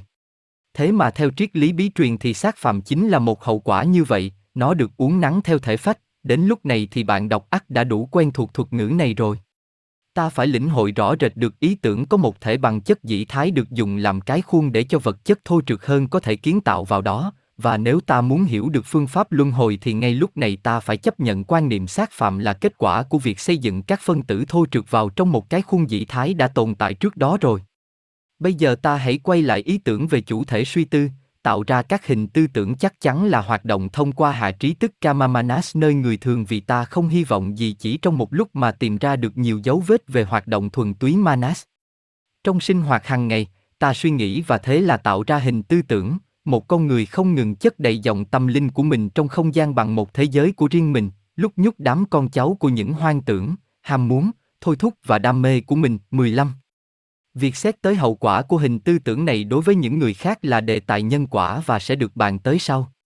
Những hình tư tưởng này vẫn lẫn quẩn trong hào quang của y, tức bầu từ khí của y, và khi thời gian trôi qua thì việc chúng gia tăng số lượng sẽ tác động lên y với lực ngày càng được tích lũy lại.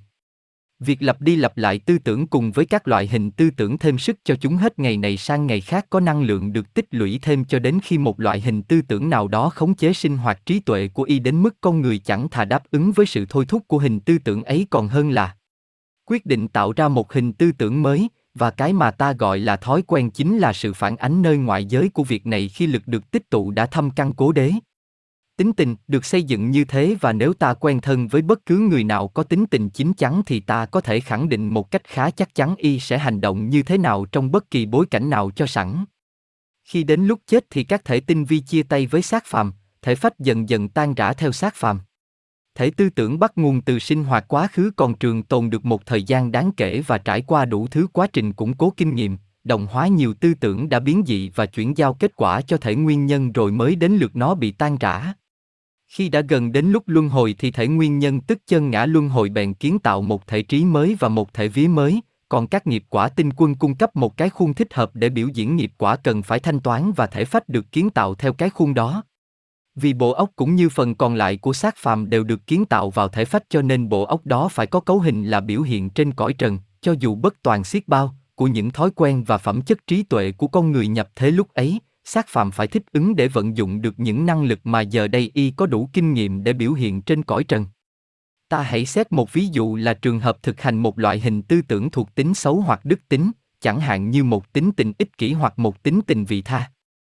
Một người không ngừng sinh ra những hình tư tưởng ích kỷ, chỉ ham muốn cho bản thân, ước vọng cho bản thân, mưu đồ cho bản thân, nhưng hình tư tưởng này vây xung quanh y phản tác động lên y và y có khuynh hướng tán tận lương tâm vì chỉ biết phục vụ cho chính mình bất chấp quyền lợi của người khác, chỉ bo bo với những mục đích của riêng mình.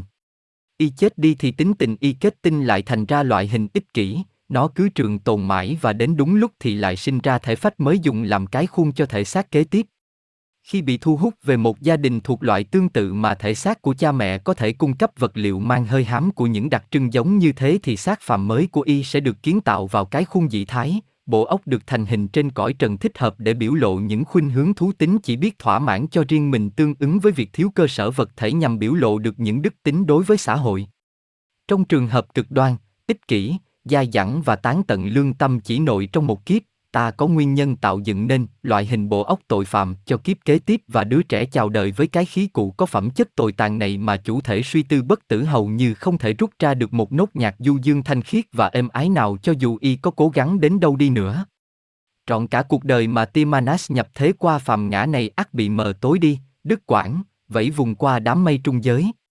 Đôi khi mặc dù hoàn cảnh bất lợi, phẩm chất chói lọi rực rỡ vẫn chiếu sáng và biến đổi thể xác đến một chừng mực nào đó, và khi quằn quại phấn đấu, thỉnh thoảng thì bản chất thấp hèn cũng bị chế ngự và cho dù chậm chạp thì y vẫn tiến bộ được một hai bước đau thương. Nhưng suốt đời y thì quá khứ vẫn đè nặng trĩu lên hiện tại và cái chén đã đầy tràn trong những ngày xa xăm quên lãng phải được đôi môi run rẩy của y uống cạn cho đến giọt cuối cùng. Trong trường hợp giả định thứ nhì, một người không ngừng sinh ra những hình tư tưởng vị tha, muốn giúp đỡ người khác, có những kế hoạch đầy yêu thương vì phúc lợi của người khác, tha thiết mong ước cho người khác được hạnh phúc. Những hình tư tưởng này cũng tụ tập xung quanh y, phản tác động lên y và y có khuynh hướng thường xuyên vị tha, có thói quen đặt phúc lợi của người khác lên trên ích lợi của chính mình, thế là khi y từ trần tính tình y đã trở nên vị tha một cách thâm căn cố đế. Khi trở lại cõi trần, hình tư tưởng mẫu vốn tiêu biểu cho những đặc trưng trước kia của y cũng bị thu hút vào một gia đình thích hợp để cung cấp vật liệu thuộc loại thanh khiết, quen đáp ứng với những thôi thúc của chân nhân. Những vật liệu này được kiến tạo vào cái khuôn dĩ thái sẽ sinh ra một bộ óc phàm thích hợp để biểu lộ những khuynh hướng xả thân, do đó thiếu cơ sở vật thể để biểu lộ những bản năng đầy thú tính. Như vậy ở đây, trong trường hợp cực đoan là thói quen xả thân qua một kiếp thôi, ta có nguyên nhân để xây dựng nên loại hình bộ óc đầy hảo ý và nhân ái cho kiếp tới, đứa trẻ chào đời với cái khí cụ có phẩm chất rực rỡ này sẽ xao xuyến với sự tiếp xúc nhẹ nhất của chủ thể suy tư bất tử, tỏa ra những điệu nhạc du dương thiêng liêng yêu thương và phụng sự cho tới khi thế gian ngỡ ngàng trước sự vinh diệu của một đời người vốn là kết quả dường như chỉ do bản chất trào dâng vô điều kiện hơn là đỉnh cao của một sự phấn đấu cố tình thực hiện. Nhưng cái bản chất vương giả ấy trào dâng ra thành sự ban phúc chỉ là biểu tượng bên ngoài của những cuộc xung đột dai dẳng đã được giao chiến một cách dũng cảm trong quá khứ xa xăm mà hiện tại không hề biết tới, nhưng kẻ chinh phục trong nội giới thì có biết, và một ngày nào đó thì y cũng cho phàm ngã mà mình đang làm linh hoạt cũng biết được. Như vậy sự tiến hóa của con người diễn ra từng bước một, tính tình được uốn nắn qua hết phàm ngã này đến phàm ngã khác, những việc được và mất vốn ghi lại nghiêm xác nơi những hình tướng trung giới và thượng giới. Những hình tướng này sẽ chi phối những sự biểu lộ tiếp theo trên cõi trần. Như vậy, mọi đức tính đều là dấu hiệu và biểu tượng bên ngoài của một bước tiến đã được thực hiện bằng cách chiến thắng đi chiến thắng lại đối với bản chất thấp hèn và cái phẩm chất bẩm sinh, tức là đặc trưng trí tuệ hoặc đạo đức của một đứa trẻ sơ sinh, chính là bằng chứng không chối cãi được về sự phấn đấu trong quá khứ với những chiến thắng cũng như thất bại trong quá khứ. Đây là một giáo lý ắt làm cho kẻ biếng nhác về trí tuệ và hèn nhát về đạo đức phải bị dội ngược, nhưng lại là một giáo huấn khích lệ và đầy phấn khởi đối với những kẻ nào không muốn mình được trợ cấp qua bất kỳ lòng từ thiện nào dù của con người hay của đấng thiên liêng, mà chỉ bằng lòng với tất cả những gì mình có được qua sự lao động vất vả và kiên nhẫn. Edward Carpenter trong tác phẩm Hướng về Dân Chủ đã trình bày sự thật này một cách rất cao cả qua bài thơ Bí mật của thời gian và Quỷ Satan. Cũng như mọi thuật khác, thuật sáng tạo phải được học hỏi. Bạn kiến tạo cơ thể mình chầm chậm qua nhiều năm tháng. Và quyền năng mà giờ đây bạn đang kiến tạo vào cơ thể này thì bạn đã thu hoạch được trong quá khứ nơi những cơ thể khác. Như vậy trong tương lai bạn sẽ lại sử dụng quyền năng mà giờ đây bạn đang thu hoạch. Nhưng quyền năng kiến tạo cơ thể bao gồm mọi quyền năng. Hãy cảnh giác xem cách thức mà bạn mưu tìm điều này hoặc điều khác cho riêng mình. Tôi không nói là đừng mưu tìm, mà hãy cảnh giác về cách thức mà bạn mưu tìm. Đó là vì người chiến sĩ khi bước vào chiến dịch đâu có mưu tìm cái đồ trang bị nào mới mẻ mà mình mang được trên lưng, xong tìm xem mình có thể bỏ lại cái gì đằng sau. Vì y thừa biết rằng mọi thứ thêm vào mà y không thể thoải mái sử dụng và vận dụng thì chỉ gây chướng ngại cho mình. Như vậy, nếu bạn mưu tìm danh vọng, thoải mái, vui sướng hoặc bất cứ thứ gì cho bản thân thì hình ảnh của sự vật mà bạn mưu tìm sẽ trở lại đeo bám theo bạn và bạn sẽ phải còng lưng cõng nó đi. Những hình ảnh và quyền năng mà bạn đã khơi dậy như thế sẽ được tụ tập lại để tạo ra cho bạn một cơ thể mới yêu sách được cấp dưỡng và thỏa mãn. Và nếu ngay bây giờ bạn không thể vứt bỏ được cái hình ảnh ấy đi thì đến lúc đó bạn sẽ không thể vứt bỏ được cái cơ thể ấy đi mà cứ phải còng lưng cõng nó theo. Vậy thì bạn hãy liệu hồn kẻo nó sẽ trở thành nhà tù và nấm mồ của mình thay vì là chỗ ở chấp cánh cho bạn bay lên và là dinh thự đầy hoang lạc. Và bạn sẽ chỉ chia tay với nó vào lúc chết nếu bạn chưa bao giờ chế ngự được nó.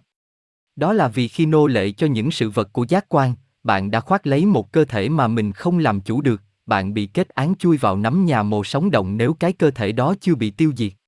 Nhưng giờ đây do đau đớn và khốn khổ bạn có thể thoát ra được cái nhà mồ ấy, và nhờ có kinh nghiệm đã thu hoạch được, bạn sẽ xây dựng cho mình một cơ thể mới tốt đẹp hơn. Cứ như thế biết bao nhiêu lần mãi cho tới khi bạn dang rộng cánh để có được mọi quyền năng ma quỷ và thiên thần tập trung trong xác thịt của mình. Và những cơ thể mà bạn khoác lấy sẽ quy phục bạn nếu những dây đai lửa có bao xung quanh bạn thì bạn cũng vứt nó sang một bên. Vì những đau khổ mà bạn chịu đựng trong cơ thể này sẽ biến thành những quyền năng mà bạn vận dụng được trong cơ thể kế tiếp. Đây là những sự thật vĩ đại được tuyên cáo một cách long trọng. Và một ngày nào đó thiên hạ ở phương Tây ắt sẽ tin vào chúng cũng như thiên hạ ở phương Đông đã và mãi mãi tin vào chúng. Trải qua hàng ngàn thế hệ, chủ thể suy tư bất tử đã kiên nhẫn lao động vất vả như thế với sứ mệnh dẫn dắt người thú tiến lên cho tới khi nó thích hợp để hiệp nhất với phần thiên liêng. Từ một kiếp sống, biết đâu y chỉ giành được một mẫu nhỏ trong công trình của mình, thế nhưng cái mô hình cuối cùng cũng thuộc một loại ít thú tính hơn mức khi y giáng trần để thể hiện công trình nhập thế đó qua xác phàm.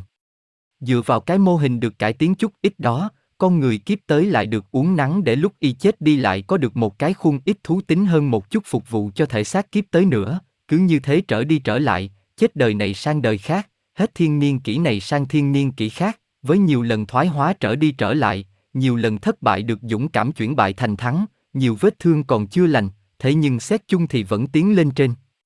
Xét chung thì vẫn tiến tới trước, phần thú tính bớt đi, phần nhân tính tăng lên, đó là câu chuyện tiến hóa của con người, đó là nhiệm vụ được hoàn thành chậm chậm của chân ngã khi nó tự nâng mình lên tới mức con người thiên liêng.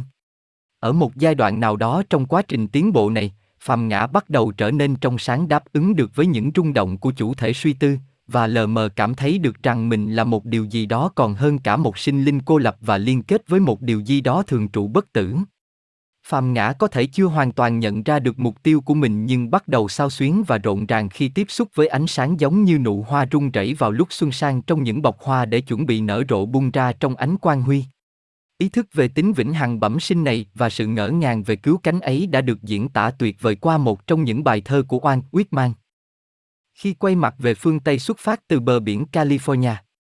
tìm hiểu không mệt mỏi để mưu cầu điều gì còn chưa được tìm ra,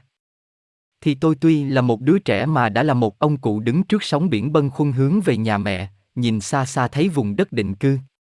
Khi cất mắt nhìn ra khỏi bờ biển ở biển miền Tây của tôi thì vòng tròn hầu như được nối ra. Vì nơi xuất phát là miền Tây, từ Hindustan, từ thung lũng Kashmir, từ Á Châu, từ phương Bắc, từ Thượng Đế thì sân khấu đã trở thành vị anh hùng. Từ phương Nam, từ bán đảo đầy hoa và quần đảo đầy gia vị, tôi đã đi lang thang miết vì tôi đã đi vòng quanh trái đất. Giờ đây tôi lại giáp mặt với quê hương, rất hài lòng và hoan hỉ. Nhưng cái nơi mà tôi xuất phát từ lâu rồi ở đâu đấy nhỉ? Và tại sao tôi vẫn chưa tìm ra được nó? Đầu trang phần 1, 2, 3, 4, 5, 6, 7, 8, 9, 10 cuối trang mục lục. Mục tiêu của luân hồi. Ta đã thấy rằng nói chung thì mục đích của luân hồi là rèn luyện người thú cho tới khi nó trở thành công cụ toàn bích của phần thiên liêng, và tác nhân trong việc rèn luyện này chính là chân ngã luân hồi. Ta hãy truy nguyên một cách ngắn gọn con đường đạt tới mục đích này. Khi con của trí tuệ, Manasupa, giáng lâm để cấp phần hồn cho người thú thì chỗ ở bằng vật chất của họ chưa đạt tới mức thô trượt tối đa. Khi tác động thông qua đó, chủ thể suy tư trước hết tạo ra cái gọi là phẩm chất thông linh tương phản với phẩm chất trí thức. Phần tâm linh khi bước đầu tiếp xúc với vật chất cõi trung giới được phiên dịch thành ra phần thông linh rồi dần dần mới trở thành phần trí thức, nghĩa là biết lý luận, có lý trí, biết cân nhắc cố ý do tiếp xúc lâu dài với vật chất thuộc loại thô trượt hơn. Thoạt đầu có tính cách trực giác, thần nhãn, giao tiếp với đồng loại bằng chuyển di tư tưởng, khi nó phải làm việc với những vật liệu thô trượt hơn và gây cho các hạt nặng hơn những rung động nào đó thì trực giác bị biến thành lý luận, và sự chuyển di tư tưởng biến thành ngôn ngữ. Ta hiểu được điều này rõ nhất bằng cách quan niệm ra những rung động được lập nên trong vật chất càng ngày càng thô trượt, những rung động ít thô trượt hơn được phiên dịch thành các tính chất thông linh, còn những rung động thô trượt hơn được phiên dịch thành những phẩm tính thuần lý. Phần thông linh là những năng lực nhanh hơn, tinh vi hơn, trực tiếp hơn, bao gồm thần nhãn, thần nhĩ, dạng trực giác thấp, khả năng truyền đạt và tiếp nhận các ấn tượng tư tưởng mà không có lời nói, phần thuần lý chậm hơn và bao gồm mọi quá trình trí não với đặc trưng là lý luận có cân nhắc, rèn giũa ra một chuỗi xích lý luận, dùng búa rèn nó lại từng mắt xích một, và công trình lao động trí tuệ này cần có điều kiện là ngôn ngữ cầu kỳ. Khi quá trình này đã hoàn hảo thì bộ óc đạt tới mức trí thức cao nhất, nhanh chóng đáp ứng với những xung lực dục vọng khi chúng đạt tới bộ óc và tức khắc phiên dịch chúng thành ra những điều tương tự về trí thức. Bấy giờ đã đến lúc có được bước tiến mới lớn lao kế tiếp là rèn luyện bộ óc để nó trực tiếp đáp ứng với những rung động tinh vi hơn và chuyển chúng vào ý thức của bộ óc không cần có quá trình trì hoãn là phiên dịch. Bấy giờ việc vận dụng thần thông trở thành một phần trong trang cụ hữu thức của con người đã phát triển và người ta dùng nó một cách bình thường, không nỗ lực hoặc căng thẳng, thế là trí não và thông linh được hiệp nhất với nhau, ta có được trở lại mọi thần thông cộng thêm với kinh nghiệm trí thức. Sự mờ tối đi tạm thời do tích tụ vật chất thô trượt nhất xung quanh con người đang phát triển, dần dần giảm bớt đi khi vật chất trở nên mềm dẻo và trong sáng, thế là vật chất thô trượt được cứu chuộc, nghĩa là được rèn luyện thành một hiện thể toàn bích để biểu lộ tinh thần. Nền văn minh đã từng phát triển phần thể chất và phần trí thức gây thiệt hại cho phần thông linh và phần tâm linh. 16. Nhưng nếu không có sự phát triển này thì người thú không thể trở nên thiên liêng, tức là thực thể thất bội toàn bích, vốn là mục đích tiến hóa của sự luân hồi. Nơi loài người, ta đang ở trên vòng cung đi lên, trí thức đơn thuần đang đạt tới những khả năng cao nhất và xét về mọi mặt cũng thấy xuất hiện các dấu hiệu của hoạt động thông linh khi được phát triển vượt khỏi mức trí thức chứ không tụt hậu so với mức trí thức thì các hoạt động thông linh là dấu hiệu của việc chân nhân bắt đầu chiến thắng. Nơi một số người trong nhân loại chúng ta, sự chiến thắng này đã đạt đỉnh cao rồi và ta gọi các bậc đó là Chư La Hán, Mahamat và Chân Sư, đối với các ngài thể xác chỉ còn là hiện thể của chân nhân. Chân nhân không còn bị giam cầm hoặc hạn chế trong cơ thể mà mình ngự nơi đó, nhưng đối với chân nhân thì cơ thể là công cụ thuận lợi để làm việc trên cõi trần. Nó ngoan ngoãn hưởng ứng mọi xung lực của chủ nhân ông và đặt vào tầm sử dụng của chân nhân những quyền năng và năng lực nơi thế giới vật. Chất thô trượt mà bằng không một thực thể tâm linh chẳng thể đạt được. Một tinh thần có thể hoạt động trên cõi tâm linh nhưng nó lại vô tri vô giác trên mọi cõi khác, không thể hoạt động được do nó có bản chất tinh vi ở trên các cõi vật chất thô trượt. Một đấng thông tuệ tâm linh có thể hoạt động trên các cõi tâm linh và trí tuệ nhưng vẫn còn quá tinh vi nên không thể hoạt động trên cõi thô trượt. Chỉ có thực thể thất bội toàn bích, nhờ vào việc nhập thế thì nó mới chinh phục được hết vật chất này tới vật chất khác mới có thể hoạt động được trên mọi cõi. Đây là ý nghĩa của quả vị La Hán. La Hán là một đấng thông tuệ tâm linh đã chinh phục, chế ngự và rèn luyện được vật chất cho tới khi cơ thể của Ngài chẳng qua chỉ là biểu hiện vật thể của chính Ngài, và Ngài sẵn sàng cho bước kế tiếp để biến Ngài thành ra một chân sư, tức là đấng Kitô Khải Hoàn. Tự nhiên là nơi một thực thể thất bội toàn bích như thế có tụ tập đủ mọi thần lực của vũ trụ, tâm linh, thông linh và vật chất. Cũng như cơ thể sống động của con người ở quy mô nhỏ có các lực mà ta thấy trong vũ trụ vật lý, cũng thế khi bản chất tâm linh và thông linh hiển lộ các xung lực của mình thì các thần lực của vũ trụ thông linh và tâm linh có thể tác động lên vũ trụ vật lý. Vì thế cho nên xét theo biểu kiến mới có thể tạo ra được những hậu quả hầu như là phép lạ mà nguyên nhân của nó lại ẩn tàng, nhưng không phải vì thế mà chẳng có nguyên nhân, cũng như việc đóng một mạch điện có thể tạo ra một vụ nổ ở cách xa nơi đóng điện nhiều dặm. Cũng vậy, tác động của ý chí lão luyện có thể hiển lộ thành các hiện tượng vật chất trên một cõi ở dưới xa mức của nó. Sự vô minh của con người khiến y cho đó là siêu tự nhiên, còn sự hiểu biết rút gọn mọi chuyện ấy thành ra chuyện tự nhiên. Đó là vì thiên nhiên chẳng qua chỉ là một khía cạnh của tổng thể, các khía cạnh đang biểu lộ vào lúc đó. Ở đây ta có thể thắc mắc rằng, và nếu ta đạt được mục đích này thì cứu cánh đó phục vụ cho cái gì? Ở mức này có nhiều con đường trải ra trước mắt chân nhân Khải Hoàn. Ngài đã chạm tới đỉnh cao thành tựu mà ta có thể đạt được trên thế giới này, muốn tiến bộ thêm nữa Ngài phải chuyển sang các bầu tồn tại khác, Niết Bàn mở rộng ra trước mắt Ngài với đầy tràn tri thức tâm linh, cái linh ảnh thánh thiện mà Kitô hữu có nghe nói thoáng qua, sự an bình mà ta không tài nào hiểu nổi. Một con đường duy nhất, con đường xả bỏ, tự nguyện chấp nhận sống trên trần thế vì mục đích phụng sự cho loài người, đó là con đường mà Đức Quan Âm đã nói tới khi Ngài dứt khoát bước chân trên đó, chẳng bao giờ tôi mưu tìm, tiếp nhận sự giải thoát cá nhân riêng tư, tôi chẳng bao giờ nhập vào sự an bình tối hậu một mình mà mãi mãi ở khắp mọi nơi, tôi sẽ sống và phấn đấu để cứu chuộc đại đồng vũ trụ mọi sinh linh trên khắp thế gian. 17. Bản chất và chủ đích của sự lựa chọn này cũng được nói tới trong quyển Kim Huấn Thư mà H.P. Blavati có trích dịch nhiều đoạn ra tiếng Anh rất hay. Kẻ chinh phục ca khúc Khải Hoàn, tâm trí của y giống như một đại dương bình thản và vô biên, trải rộng ra trong không gian vô bờ bến. Y nắm chặt trong tay sự sống và sự chết. Thế rồi lại nổi lên một thắc mắc. Bây giờ chắc chắn là y đã đạt được phần thưởng lớn rồi. Hỡi kẻ đã chinh phục được đại hảo huyền, liệu y có dùng những năng khiếu mà nó ban cấp cho mình để được an dưỡng và cực lạc cho riêng mình với những phúc lợi và vinh diệu mà mình đã đạt được? Nhưng câu trả lời vang rõ lên. Hỡi kẻ ứng viên mưu cầu kho tri thức ẩn tàng của thiên nhiên. Nếu người ta muốn theo gót đấng Như Lai thánh thiện thì những năng khiếu và quyền năng đó không dành cho bản thân. Nên biết rằng luồng tri thức siêu nhân loại và minh triết của thiên thần mà ngươi đã đạt được phải từ kênh dẫn A Lại Gia của chính ngươi tuôn đổ vào một lòng kênh dẫn khác. Hỡi Na Dôn, nên biết rằng ngươi là con đường bí mật, và nước trong lành của nó phải được dùng làm cho sóng biển đắng nghét trở nên ngọt ngào hơn, vì đó là biển động của lòng phiền não do nước mắt của con người tạo ra. Số phận của ngươi là sống qua các kiếp tương lai mà không được con người biết ơn và nhận thức. Ngươi bị lèn chặt thành ra một tảng đá cùng với vô vàn tảng đá khác tạo thành bức tường che chắn, đó là tương lai của ngươi nếu ngươi băng qua cánh cổng số 7. Được xây dựng do bàn tay của nhiều bậc chân sư từ bi, được dựng nên do sự cực hình của các ngài, do máu của các ngài đông đặc lại, bức tường đó che chở cho loài người vì con người chính là người đã bảo vệ nó khỏi bị khốn khổ và phiền não thêm nữa. Lòng từ bi ắt nói rằng, liệu có thể nào có được cực lạc khi mọi chúng sinh còn đau khổ? Liệu ngươi có thể được cứu chuộc khi tai vẫn nghe trọn cả thế giới khóc than? Bây giờ ngươi giả nghe thấy điều được nói ra rồi.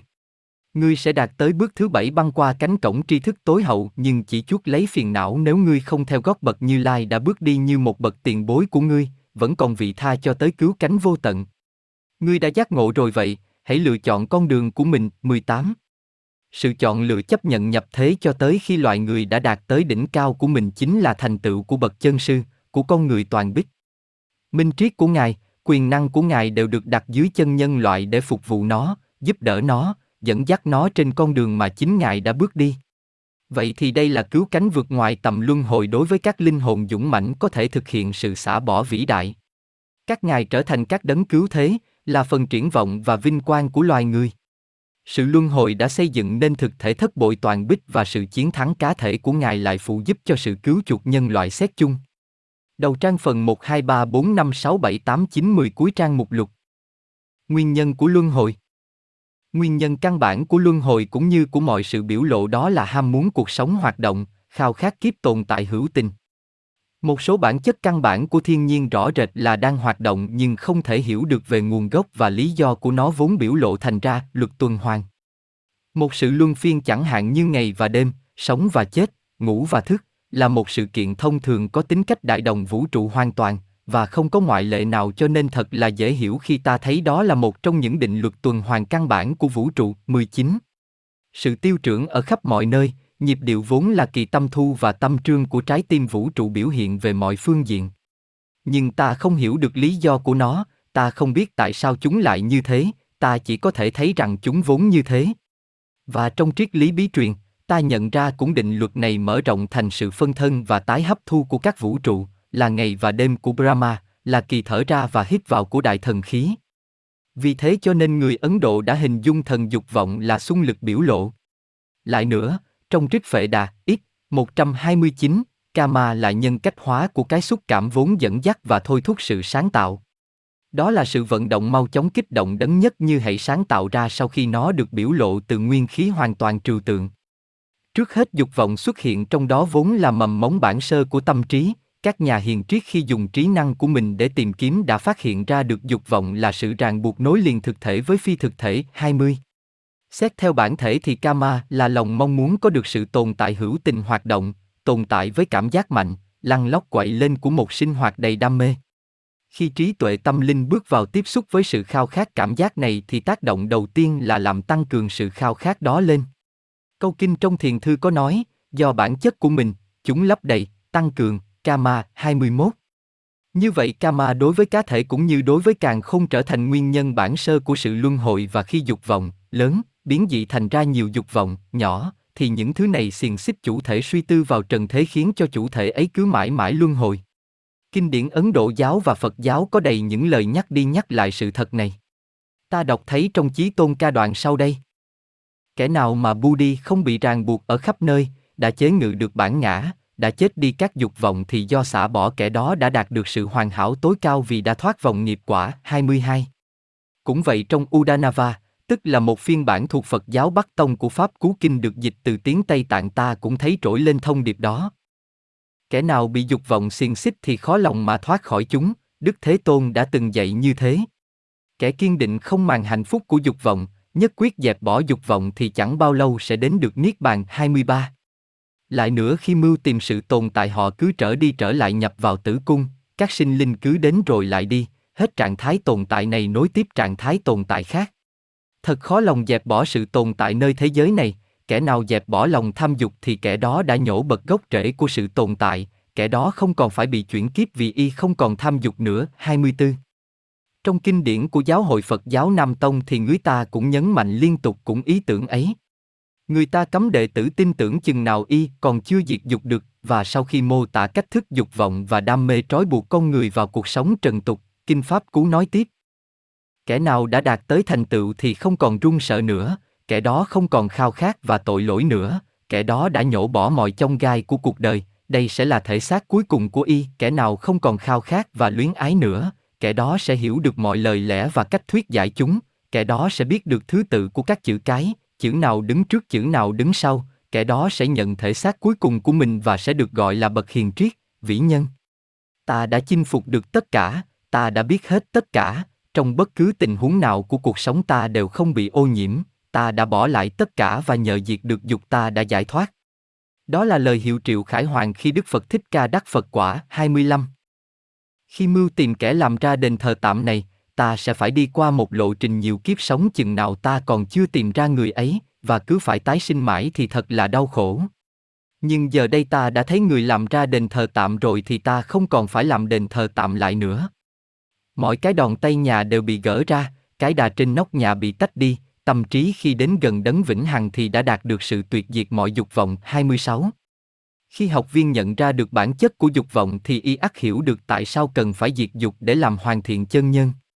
Cho đến khi đã gặt hái được hết vụ gặt kinh nghiệm thì cần phải có dục vọng, vì kinh nghiệm gặt hái đó cần được nuôi dưỡng bằng dục vọng, và sự tăng trưởng mới có thể được nuôi dưỡng và bảo dưỡng. Do đó, trong khi vẫn còn thiếu kinh nghiệm thì lòng khao khát dục vọng vẫn không nguôi và chân ngã sẽ trở lại trần thế hoài hoài. Nhưng xiềng xích của nó phải rơi rụng đi từng cái một khi chân ngã đã đạt tới mức hoàn thiện được đền thờ tạm của mình, vì dục vọng có tính cách phàm nhân và do đó ích kỷ, cho nên khi dục vọng còn thôi thúc hành động thì sự thanh trong của hành động còn bị ô nhiễm. Quả vị La Hán là hoạt động không ngừng, không vì bất kỳ lợi ích cá nhân nào. Bậc La Hán phải soi sáng cho mọi người nhưng không tiếp nhận ánh sáng từ ai hết. 27. Vì thế cho nên trên bước đường leo lên, hết dục vọng này đến dục vọng kia phải được buông bỏ, lòng ham muốn hưởng thụ của phàm ngã, muốn vui sướng cho phàm ngã, muốn thủ lợi cho phàm ngã, muốn yêu thương theo kiểu phàm ngã, muốn thành đạt cho phàm ngã, cuối cùng và tinh vi hơn hết là lòng ham muốn cho phàm ngã được hoàn hảo. Tất cả những gì thuộc phàm ngã phải bị mất đi trong cái tự ngã nhất như, đó là tự ngã của chúng sinh. Và ở đây cần có hai điều cảnh giác kẻo hiểu lầm. Một là ta không được dứt đi tình yêu thương cá nhân mà phải mở rộng nó ra cho đến khi trở thành tình yêu thương đại đồng vũ trụ. Ta không được yêu thương người thân thương nhất ít hơn mà tất cả phải trở thành kẻ thân thương của ta, sao cho nỗi phiền muộn của bất cứ đứa con nào của người khác cũng dày vào tâm hồn ta giống như nỗi phiền muộn của đứa con trẻ thuộc chính ta, và cũng khơi dậy nơi ta hoạt động trợ giúp bằng nhau. Tình yêu thương phải được nâng lên cho bằng nhau chứ không được cào bằng xuống. Tâm hồn ta phải không được băng giá mà phải hừng hực vì tất cả. Việc không nhận ra được điều này cũng như sự khó khăn ghê gớm của nhiệm vụ ấy khi ta thấu hiểu được nó, đã dẫn tới việc bóp nghẹt tình thương thay vì làm cho nó tăng trưởng. Việc yêu thương trào dâng chứ không phải thiếu yêu thương mới cứu chuộc được thế gian. Bậc Mahama là đại dương từ bi chứ không phải là một khối băng hà. Ta cũng dễ hiểu được tại sao việc mở rộng này phải có trước việc thành tựu quả vị chân sư, vì chân sư có được quyền năng để phục vụ cho ích lợi của mọi người chứ không phải để nâng cao bất kỳ gia đình hoặc quốc gia đặc biệt nào. Ngài là đấng phụng sự nhân loại, và Ngài trợ giúp theo kiểu nơi đâu cần thì Ngài đáp ứng chứ không phải theo kiểu thân thuộc. Ngoài quyền năng siêu nhân loại, Ngài còn phải có lòng vô tư siêu nhân loại và sự yêu thương cá nhân không bao giờ được phép làm lệch cán cân công lý. Vượt trên mọi người khác, Ngài phải phục tùng chánh pháp vì bất cứ sự lệch lạc ra khỏi đường lối của nó ắt cũng mang lại những hậu quả tỷ lệ với sự lớn lao mà Ngài đã đạt được tới đỉnh cao đó. Ngài phải là một thần lực phục vụ cho điều thiện, và điều thiện phải được tuôn đổ vào những kênh dẫn cần nó nhất chứ không phải những kênh dẫn được đào ra do lòng yêu thương cá nhân hoặc sự ưu ái chủng tộc. Vì thế cho nên điều kiện làm đệ tử là phải được rèn luyện lâu dài, phải chịu khổ hạnh cá nhân và phải chịu cô độc. Hai là hành động không được dừng lại vì đệ tử không còn mưu tìm thành quả của hành động dưới dạng phần thưởng. Không hành động qua một hành vi từ bi ắt là hành động với một tội lỗi chết người. 28. Liệu bạn có thể kiêng không hành động hay chăng? Không phải như thế mà linh hồn bạn được giải thoát đâu. Muốn đạt niết bàn thì người ta phải đạt được sự tự tri, và tự tri là những hành vi yêu thương của đứa trẻ thơ. 29. Nhưng trong khi ta phải tiến hành việc hành động với trọn cả những cố gắng thuộc khả năng của con người thì ta không nên có lòng ham muốn thành quả của hành động dưới dạng thỏa mãn cho phàm ngã. Một nghĩa cử phải được thực hiện vì nó có ích, có lợi cho người khác chứ không phải vì được người khác khen thưởng hoặc chính mình tự tán thán, thậm chí cũng không vì lòng ao ước tinh vi hơn là tự cải thiện mình. Ở đây cũng chính vì không nhận ra được sự phân biệt giữa hành động và lòng ham muốn kết quả của hành động đã gây ra sự ngưng trệ và thụ động vốn đặc trưng cho các quốc gia Đông phương, vì lòng ích kỷ tâm linh và sự lãnh đạm tâm linh đều gây ra sự suy tàn. Cũng như lòng khao khát sự tồn tại hữu tình nói chung là nguyên nhân của sự luân hồi trong vũ trụ, cũng vậy nguyên nhân quyết định mọi sự luân hồi cá thể đều là lòng khao khát nếm trải trở lại kiếp tồn tại trên cõi trần.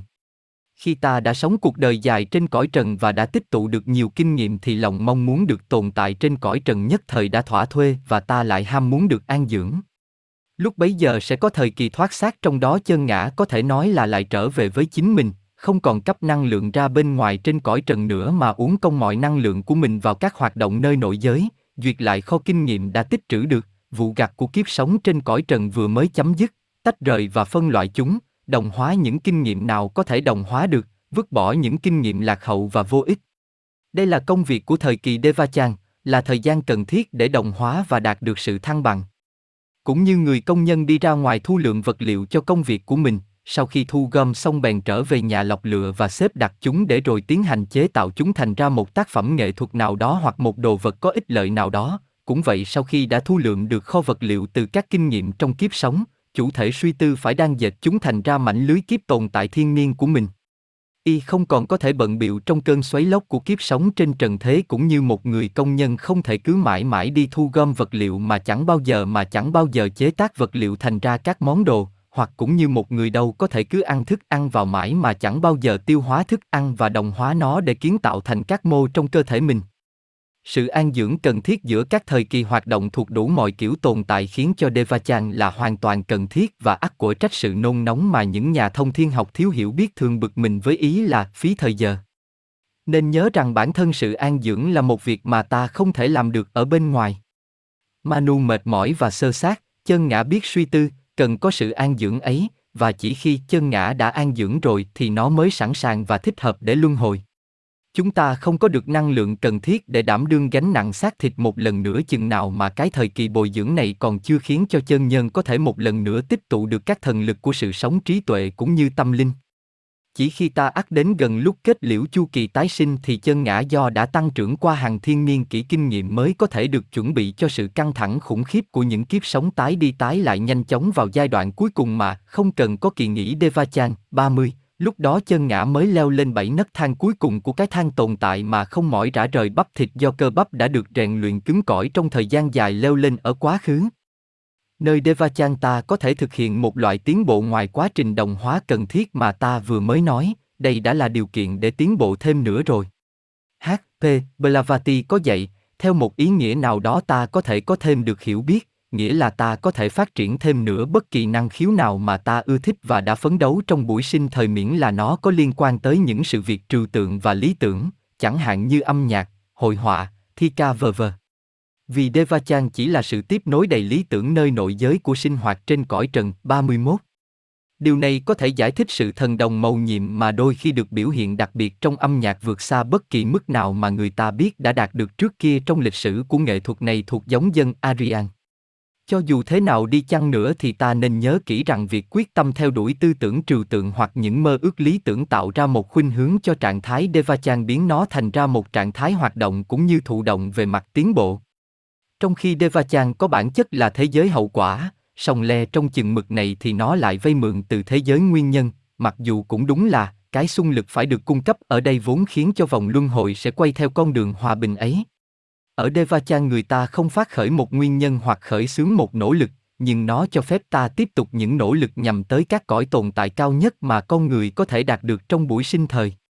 Ta cũng dễ hiểu tại sao khả năng này có được vì những đỉnh cao lý tưởng và trừu tượng được soi sáng bởi ánh quang huy của Manas, và điều đó sẽ chói lọi chứ không mờ nhạt đi khi Manastayasi, Manas chiếu sáng rực rỡ, bay vút lên tận cõi của riêng mình mà không bị xiềng xích. Trong tình huống này có nảy sinh một thắc mắc thú vị. Khi thời kỳ an dưỡng đã qua rồi, các lực mang chân ngã thoát ra khỏi cuộc sống trần tục đã cạn kiệt rồi, thì lòng mong muốn tồn tại hữu tình trên cõi trần lại được hồi sinh và chân ngã sẵn sàng băng qua ngưỡng cửa Devachan để chuyển sang cõi luân hồi. Bây giờ cái gì sẽ hướng dẫn chân ngã đi tới giống dân, quốc gia, gia đình đặc biệt mà thông qua đó y phải tìm được đền thờ tạm mới mẻ bằng xác thịt của mình, và điều gì đã xác định giới tính mà y phải khoác lấy? Phải chăng là ái lực? Phải chăng là chọn lựa tự do? Phải chăng là tất yếu? Không có một thắc mắc nào dễ dàng buộc ra khỏi miệng kẻ tìm hiểu hơn những thắc mắc ấy. Chính luật nghiệp quả dẫn dắt y không thể sai lầm hướng về giống dân và quốc gia mà y phải tìm thấy trong đó những đặc trưng tổng quát tạo ra một cơ thể và cung ứng một môi trường xã hội thích hợp để biểu lộ được tính tình tổng quát mà chân ngã đã kiến tạo trong những kiếp trước trên trần thế và để gặt hái được vụ mùa mà y đã gieo. Nghiệp quả với đạo quân ngũ uẩn chờ trước ngưỡng cửa Devachan mà chân ngã phải xuất lộ từ đó để nhập thế một lần nữa. Chính vào lúc này mà số phận tương lai của chân ngã giờ đây đang an dưỡng sẽ được cân nhắc trên cán cân báo phục công bằng, vì giờ đây nó lại một lần nữa chịu ảnh hưởng của luật nghiệp quả hoạt động. Chính trong sự tái sinh này đã sẵn sàng cho nó một sự tái sinh được tuyển lựa và chuẩn bị bởi những sắc lệnh bí nhiệm, nghiêm khắc nhưng mang tính công bằng và minh triết. Theo định luật không thể sai lầm này thì tội lỗi của kiếp trước thuộc chân ngã phải bị trừng phạt. Chỉ có điều là chân ngã không bị quẳng vào một địa ngục tưởng tượng với những ngọn lửa đầy kịch tính và lũ quỷ dị hợm đầu trâu mặt ngựa, mà thật ra nó bị quẳng xuống cõi trần, cõi giới mà nó đã gây tội, và bây giờ nó phải chuộc tội cho mọi tư tưởng và hành vi xấu xa. Nó gieo cái gì thì phải gặt cái ấy. Sự luân hồi sẽ tụ tập xung quanh nó tất cả những chân ngã nào đã chịu đau khổ, hoặc là trực tiếp hoặc là gián tiếp dưới tay hoặc thậm chí do công cụ vô ý thức của phàm ngã trong quá khứ. Nữ thần báo phục sẽ quản họ ra cản đường phàm nhân mới nhưng vẫn che giấu chân ngã cũ, vĩnh hằng. Phàm nhân mới này chẳng khá gì hơn một bộ quần áo mới với những đặc trưng riêng biệt về màu sắc, hình dáng và tính chất, nhưng chân nhân mặc bộ quần áo đó cũng chính là tên tội phạm thời xưa. 32. Như vậy có thể nói thông qua một phàm ngã hiếu chiến trong một kiếp nào đó, chân ngã đã dựng nên những nguyên nhân có khuynh hướng lôi kéo y tái sinh vào một giống dân và quốc gia trải qua một thời kỳ chinh chiến trong lịch sử của mình. Chân ngã của một người La Mã thuộc loại ưa chinh chiến, thực dân, ắt bị lôi kéo chẳng hạn như về nước Anh dưới thời nữ hoàng Elizabeth, một quốc gia và thời đại mà tính di truyền thể chất sẽ cung ứng một thể xác, còn các lực lượng xã hội sẽ cung ứng một môi trường xung quanh thích hợp để biểu lộ được tính tình mà y đã kiến tạo trước đó 15 thế kỷ. Một sợi dây khác trong sợi dây thường nghiệp quả và là một trong những sợi chắc chắn nhất chính là khuynh hướng chiếm ưu thế và xu hướng của kiếp sống vừa mới kết liễu. Những khuynh hướng chiếm ưu thế và quyết tâm đi theo bất kỳ đường lối tư tưởng và hành động nào sẽ tái xuất hiện thành các tính tình bẩm sinh. Một người có ý chí mạnh mẽ, kiên cường, đặt mục đích cho mình thu tóm được của cải, suốt cuộc đời y đi theo quyết tâm đó một cách không ăn năn và không cắn rứt lương tâm thì trong một kiếp tới y sẽ rất có thể là một trong những người mà ngạn ngữ thường nói là may mắn, sờ vào cái gì thì cái đó là cơ hội bằng vàng. Vì thế cho nên thật vô cùng quan trọng khi ta chọn lựa lý tưởng và mục đích sống của mình, vì lý tưởng trong một kiếp này sẽ trở thành hoàn cảnh trong kiếp tới. Nếu lý tưởng là ích kỷ, đê hèn và duy vật thì kiếp tới của ta sẽ đưa ta vào một môi trường khiến cho ta tóm bắt được chúng dễ dàng. Cũng giống như một ý chí sắt đá sẽ thôi thúc ta đi tìm của cải ở cõi này, cũng vậy nó còn vươn rộng bàn tay nhám nhúa của mình băng qua vực thẳm giữa sự chết và sự tái sinh để tóm lấy cứu cánh mà nó quyết tâm cho bằng được. Nó không chịu chùn gân và nới lỏng sự căng thẳng trong thời kỳ trung gian nơi cõi Devachan mà vẫn thu thập mọi năng lượng cùng với công việc trong vật chất tế vi sao cho khi trên đường trở lại trần thế. Chân ngã thấy đã có một đền thờ tạm được xây dựng bằng cái ham muốn mạnh mẽ và đam mê ấy thích hợp để hoàn thành mục tiêu được tiên liệu. Con người gieo cái gì thì sẽ gặt cái ấy, y làm chủ vận mệnh của mình và nếu y muốn xây dựng để thành công nơi thế tục đặng được hưởng xa hoa trên cõi trần thì chẳng ai dám bảo là y không thể đạt được. Chỉ có do kinh nghiệm thì y mới học được rằng quyền lực, của cải và sự xa hoa chẳng qua là kết quả của tử hải, cơ thể có thể đắm đuối trong quyền lực, của cải và xa hoa nhưng chân ngã lại rùng mình không dám chui vào đó, chân ngã không thỏa mãn với đám cám gạo chỉ thích hợp làm thức ăn cho lũ heo, và cuối cùng khi thú tính nơi y đã được no nê phè phẫn còn nhân tính bị bỏ đói thì mặc dù ở nơi xứ xa xăm mà đôi chân bướng bỉnh của y đã kéo lê y tới đó, y vẫn dõi con mắt hướng nhìn về chỗ ở chân.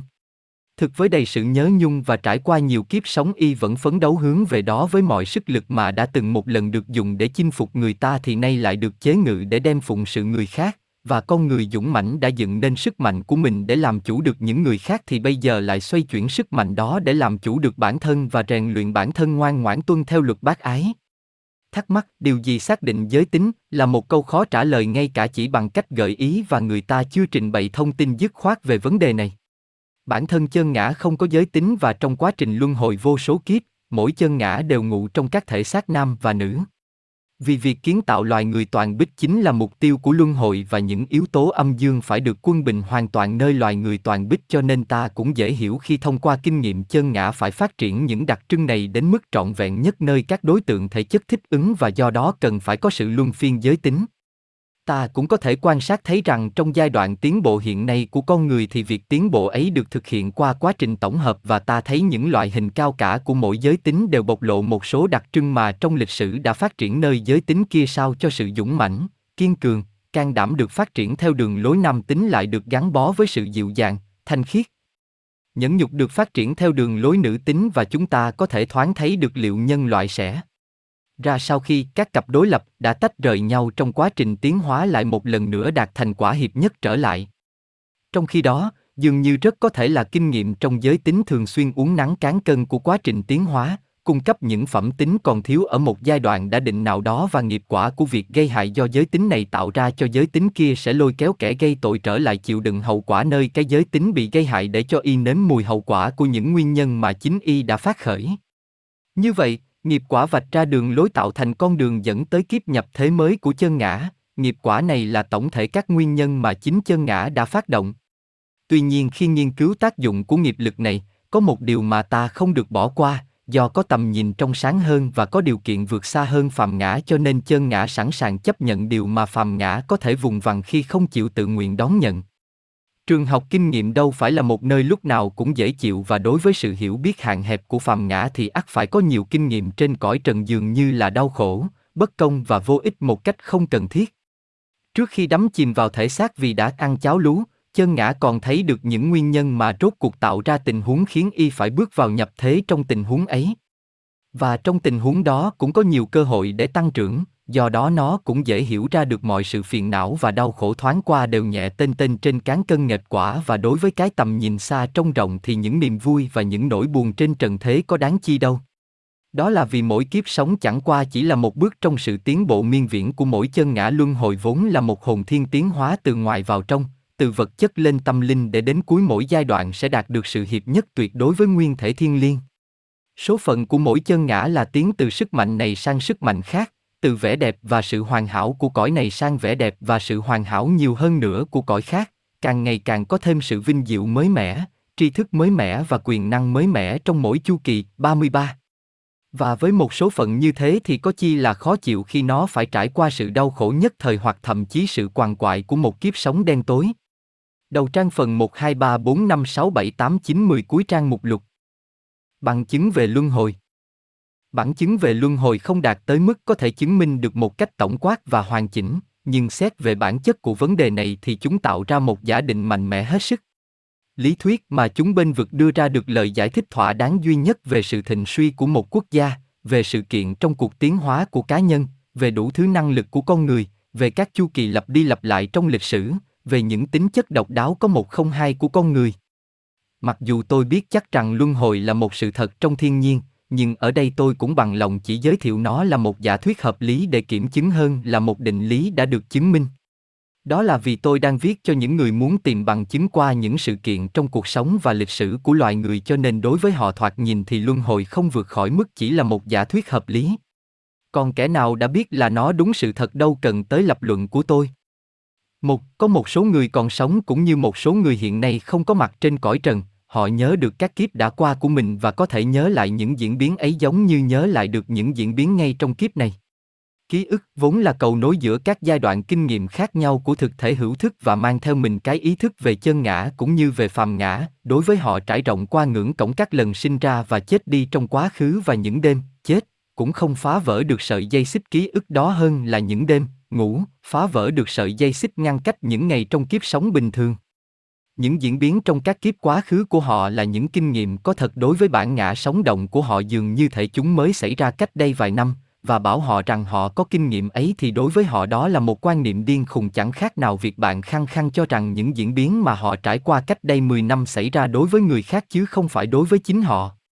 Họ ắt không tranh luận với bạn nhưng chỉ nhún vai và bỏ lơ đi đề tài đó vì bạn không thể cãi lý với một người không biết gì về kinh nghiệm của chính bạn. Mặt khác, chứng cớ của một người và những sự kiện trong phạm vi hiểu biết của chính y không thể chứng tỏ được thực tại của những sự kiện này cho người thứ nhì, do đó bằng chứng này không phải là chứng cớ thuyết phục đối với bất kỳ người nào không phải là người trải nghiệm. Sự chắc chắn cuối cùng về sự thật của luân hồi chỉ dành cho kẻ nào có ký ức làm chứng cho quá khứ của chính mình. Giá trị của bằng chứng đó đối với người nghe còn tùy thuộc vào ý kiến của người nghe về tính lành mạnh trí thức và giá trị đạo đức của người nói. Nếu người nói là một người chẳng những bình thường lành mạnh trong những sự việc thường nhật mà còn có sức mạnh trí thức tối cao, nếu đó là một người chẳng những có đạo đức bình thường mà còn có đạo đức cao tột về mặt thanh khiết, chân thật và chính xác, thì trong tình huống đó, việc y cố tình phát biểu rằng mình có nhớ những diễn biến xảy ra trong cuộc đời của chính mình chẳng hạn như cách đây vài thế kỷ và y còn liên hệ được những diễn biến đó với môi trường địa phương xung quanh một cách tỉ mỉ, thì rất có thể điều này gây ảnh hưởng lớn lao tới những người quen thuộc với sự liêm khiết và năng lực của y, đó chỉ là bằng chứng gián tiếp nhưng thuộc loại đáng tin cậy. 2. Giới thực vật, động vật, nhân loại đều chứng tỏ có những dấu hiệu chịu tác động của luật di truyền với khuynh hướng cha mẹ truyền cho con cháu những đặc tính tổ chức của chính mình. Mặc dù có nhiều sự khác nhau bề ngoài nhưng ta vẫn nhận ra được một cây sồi, một con chó, một con người khắp nơi trên thế giới. Tất cả đều được sinh ra và tăng trưởng theo những đường lối xác định, từ hai tế bào một nam tính và một nữ tính, mỗi sinh vật đều tiến triển và phát triển theo những đường lối có đặc tính của cha ông. Thế hệ con cháu mô phỏng lại những đặc điểm riêng biệt của cha ông, và cho dù các dòng thuộc cùng một loại hình có thể khác nhau rất nhiều, song chúng ta vẫn nhận ra những đặc tính thống nhất chúng lại. Chúng ta thống nhất gọi tên là chó, cái con chó thuộc dòng St. Bernard hoặc chó kiểng Toiteri, chó săn lợn rừng hay chó săn xám dòng Ý, cũng như ta thống nhất gọi tên là người, dù đó là người Veda hay người Anh, người thổ dân bản xứ châu Úc hay người Raput.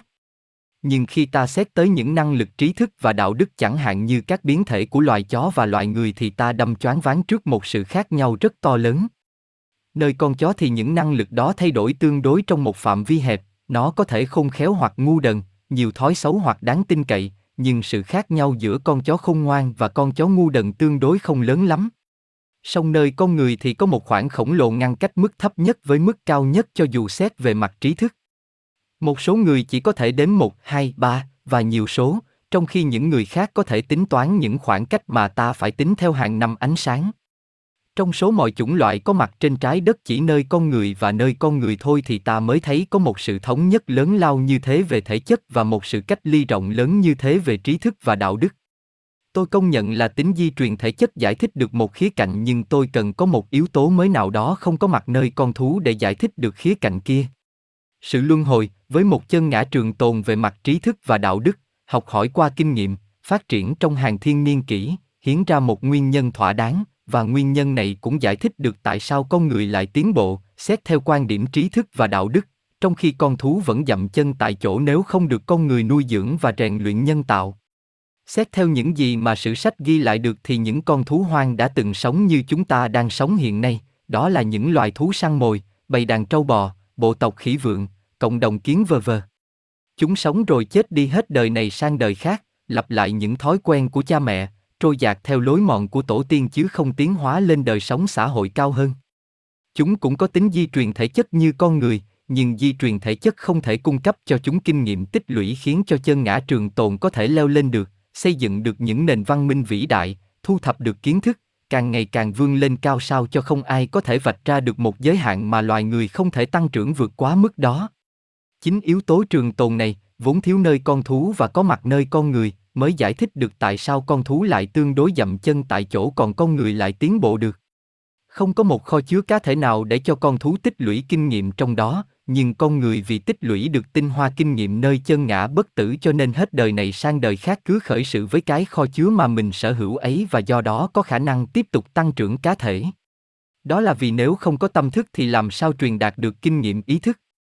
Những thói quen thể chất vốn làm biến đổi cơ thể có thể được truyền thừa về mặt thể chất, chẳng hạn như khuynh hướng bản năng chạy nước kiệu của con ngựa, việc đánh hơi chỉ đường của con chó vờ. Những sự kiện này vốn nổi tiếng nơi con thú cũng như nơi con người. Cũng đáng chú ý nữa là sự kiện con thú vốn dậm chân tại chỗ về trí thức và đạo đức so với sự tiến bộ của con người. Có một sự kiện khác cũng đáng chú ý là không một ảnh hưởng bên ngoài nào có thể gây ấn tượng, bao gồm những quan niệm sơ cấp tác động lên bộ óc những người kém tiến hóa, trong khi bộ óc của những người tiến hóa hơn đồng hóa ngay tức khắc những quan niệm ấy khi chúng được trình bày ra. Muốn có được một nhận thức về trí thức hoặc đạo đức thì cần phải có một điều gì đó hơn mức chỉ là một khí cụ bộ óc, và không một sự rèn luyện nào có thể cung cấp cho ta được điều này. Sự rèn luyện có thể khiến cho khí cụ đó tinh vi hơn, nhưng cần phải có sự thôi thúc của chân ngã thì khí cụ đó mới hưởng ứng được với sự kích động từ bên ngoài. Ta cũng không thể phản bác sự thật này khi nói rằng một đứa trẻ Âu Tây bị cách ly với việc giao tiếp con người được thấy là mang đầy thú tính và ít có nhân tính khi được thả ra. Đó là vì cơ quan thể chất cũng cần được các ảnh hưởng thể chất tác dụng lành mạnh lên nó nếu ta muốn dùng nó trên cõi trần. Và nếu ta giải thể nó bằng cách đối xử không tự nhiên thì nó cũng không thể đáp ứng được với bất kỳ thôi thúc nào của chân ngã, cũng giống như một chiếc dương cầm bị bỏ rỉ sét trong bầu không khí ẩm. Thấp không thể trỗi lên những nốt nhạc du dương vì những sợi dây đàn đã bị hư hỏng. 3. Trong giới hạn của một gia đình thì cũng có vài đặc tính di truyền không ngừng tái xuất hiện, và có một sự giống nhau về gia đình nào đó thống nhất các thành viên của gia đình lại. Sự giống nhau về thể chất này thật là rõ ràng và được coi là bằng chứng của luật di truyền. Nếu chỉ xét như thế thì cũng đúng thôi. Nhưng luật ấy giải thích thế nào về sự khác nhau đáng ngạc nhiên nơi năng lực trí thức và tính cách đạo đức mà ta thấy trong phạm vi hạn hẹp của chỉ một môi trường gia đình trong đám con cái của cùng một cha mẹ? Trong gia đình gồm những người tịch lặng, yêu cuộc sống gia đình, định cư ở một nơi hết đời này sang đời khác thì lại nảy nòi ra một chàng trai với tính khí quậy phá đầy hoang dã mà không một kỷ luật nào có thể uốn nắn được và không một dỗ dành nào có thể níu tay lại được. Làm thế nào mà một loại hình như vậy lại xuất hiện trong một môi trường như thế nếu bản chất trí thức và đạo đức được nảy sinh ra từ nguồn cội tổ tiên? Hoặc một kẻ vô lại sinh ra trong một gia đình quý tộc và thanh khiết làm quặn đau nỗi lòng của những kẻ yêu thương y, làm điếm nhục thanh danh chưa hề ô uế, y ở đâu ra vậy? Hoặc là một đóa hoa trinh trắng thánh thiện phơi bày vẻ đẹp rực rỡ của mình ngay giữa môi trường gia đình dơ giấy và thô tục, điều gì đã ném hạt giống của cái cây tuyệt vời ấy xuống mảnh đất tồi bại như thế? Ở đây trong mọi trường hợp thì sự luân hồi đều mang lại cho ta manh mối vì nó coi các phẩm tính trí thức và đạo đức vốn ở nơi chân ngã bất tử chứ không ở nơi cái xác do cha mẹ sinh ra. Ta thấy anh em rất giống nhau về thể chất nhưng tính cách về trí thức và đạo đức lại khác nhau một trời một vực như nước với lửa. Tính di truyền có thể giải thích được mặt này nhưng không thể giải thích được mặt kia. Tôi không quên luật phản phục cũng như vấn đề làm thế nào mà các loại hình tương kỵ như vậy lại chui vào cùng một gia đình nếu ta bảo rằng chân ngã bị thu hút về môi trường thích hợp với mình, nhưng những điều này sẽ được bàn tới ở mục lý lẽ phản đối luân hồi. Sự luân hồi bước vào để điền kín cái chỗ trống ấy và như vậy làm cho thuyết tăng trưởng của con người được hoàn chỉnh. 4. Vấn đề giống như vậy lại càng nổi bật hơn nơi trường hợp những anh em sinh đôi, trong đó các đứa trẻ chẳng những có tổ tiên giống hệt nhau mà còn có hoàn cảnh trước khi sinh ra giống hệt nhau. Thế nhưng trẻ sinh đôi thường kết hợp sự giống nhau hoàn chỉnh nhất về thể xác với sự khác nhau rất nhiều về trí thức và đạo đức. Và còn một vấn đề quan trọng nữa liên quan tới trẻ sinh đôi là trong buổi ấu thơ ta thường không phân biệt được chúng với nhau, ngay cả cặp mắt sắc sảo của người mẹ và người bảo mẫu cũng không phân biệt nổi. Thế mà sau này khi chúng lớn lên, khi Manas đã hoạt động thông qua cái khung thể chất thì Manas biến đổi nó nhiều đến nỗi sự giống nhau về thể chất giảm đi còn sự khác nhau về tính tình lại ghi dấu trên những đặc điểm di động. 5. Hiện tượng thần đồng cũng đòi hỏi khoa học phải giải thích một chút. Tại sao Moza mới có 4 tuổi mà đã bộc lộ được kiến thức chẳng ai dạy mình? Chẳng những ông có khiếu về nhạc du dương mà còn có bản năng tạo ra những lời phổ nhạc cho những khúc nhạc du dương được trình bày với ông. Những lời phổ nhạc ấy tuân theo những định luật phức tạp về hài âm mà một nhạc sĩ phải kiên nhẫn học hỏi biết bao lâu. Người ta bảo rằng ông vốn sinh trưởng trong một gia đình có truyền thống âm nhạc. Chắc chắn rồi, bằng không thì ta khó lòng mà hiểu được làm sao cung cấp được cho ông cái công cụ thể chất tinh vi cần thiết để ông biểu lộ được thiên tài siêu việt của mình. Nhưng nếu bảo rằng gia đình cung cấp cho ông thiên tài ấy cũng như cái bộ máy thể chất để biểu lộ thiên tài thì người ta lại thắc mắc muốn biết tại sao có biết bao nhiêu người cùng chia sẻ quyền sở hữu cái công cụ âm nhạc thể chất ấy mà ngoại trừ ông ra thì chẳng có ai chứng tỏ được khả năng trào dâng lên thành những bản nhạc giao hưởng, những bản sona, những khúc nhạc kịch mà cái đại khối ấy tuôn đổ ra như thác quý báu xiết bao từ cái nguồn nước hầu như vô tận. Làm thế nào hậu quả lại có thể tuôn ra từ một nguyên nhân bất cập như vậy? Đó là vì trong trọn cả gia đình Moza chỉ có mỗi một Moza thôi. Và ta có thể trích dẫn nhiều trường hợp khác nữa, trong đó đứa trẻ còn vượt cả thầy giáo của mình, dễ dàng làm được điều mà các bậc thầy phải hì hục hoàn thành và nhanh chóng làm được điều mà các bậc thầy không tài nào làm nổi. 6. Thần đồng chẳng qua là một dạng biểu lộ của thiên tài và bản thân thiên tài cần được giải thích. Nó ở đâu ra vậy? Thật khó mà truy nguyên nó còn hơn cả theo dõi dấu chim trên bầu trời. Plato, Dante, Bruno, Shakespeare, Newton, họ ở đâu ra vậy, những đứa con rực rỡ này của loài người? Họ xuất thân từ các gia đình tầm thường, người thứ nhất và cuối cùng làm cho tên tuổi của gia đình trở nên bất tử. Gia đình họ vốn vô danh tiểu tốt thì đó là bằng chứng dứt khoát rằng họ chỉ có một năng lực bình thường, một đứa trẻ được sinh ra, yêu mến, chiều chuộng, trừng phạt, giáo dục giống như mọi đứa trẻ khác. Đột nhiên con chim ưng trẻ trung bay vút lên về phía mặt trời từ cái tổ chim sẻ ngay dưới máng xối ở trong nhà, nó vỗ cánh làm rung chuyển cả bầu trời. Nếu một chuyện như thế xảy ra trên cõi trần thì chúng ta ắt không thể thì thào, sự di truyền và đó là một trường hợp kỳ diệu của sự phản phục, chúng ta ắt tìm kiếm con chim ưng cha mẹ chứ không truy nguyên phổ hệ của chim sẻ. Và như vậy khi một chân ngã dũng mãnh hạ cố đến một gia đình tầm thường thì ta phải thấy chân ngã đó là nguyên nhân của thiên tài chứ không tìm kiếm thiên tài qua phổ hệ của gia đình. Liệu ai dám giải thích bằng phương pháp di truyền sự giáng sinh của một thiên tài đạo đức vĩ đại như Lão Tử, Đức Phật, Gia Ra Thuốc Thác hoặc Chúa Giê-xu hay không? Phải chăng cái gốc rễ thiên liêng làm trổ ra các tinh hoa nhân loại này phải được đào xới nơi mảnh đất tổ tiên trên cõi trần mà nguồn cội của các kiếp sống đầy diễm phúc ấy chỉ là một cái giếng nhỏ của nhân loại tầm thường? Ở đâu ra sự minh triết không được dạy dỗ, sự giác ngộ tâm linh cũng như tri thức của các ngài về những nỗi phiền não và nhu cầu của loài người.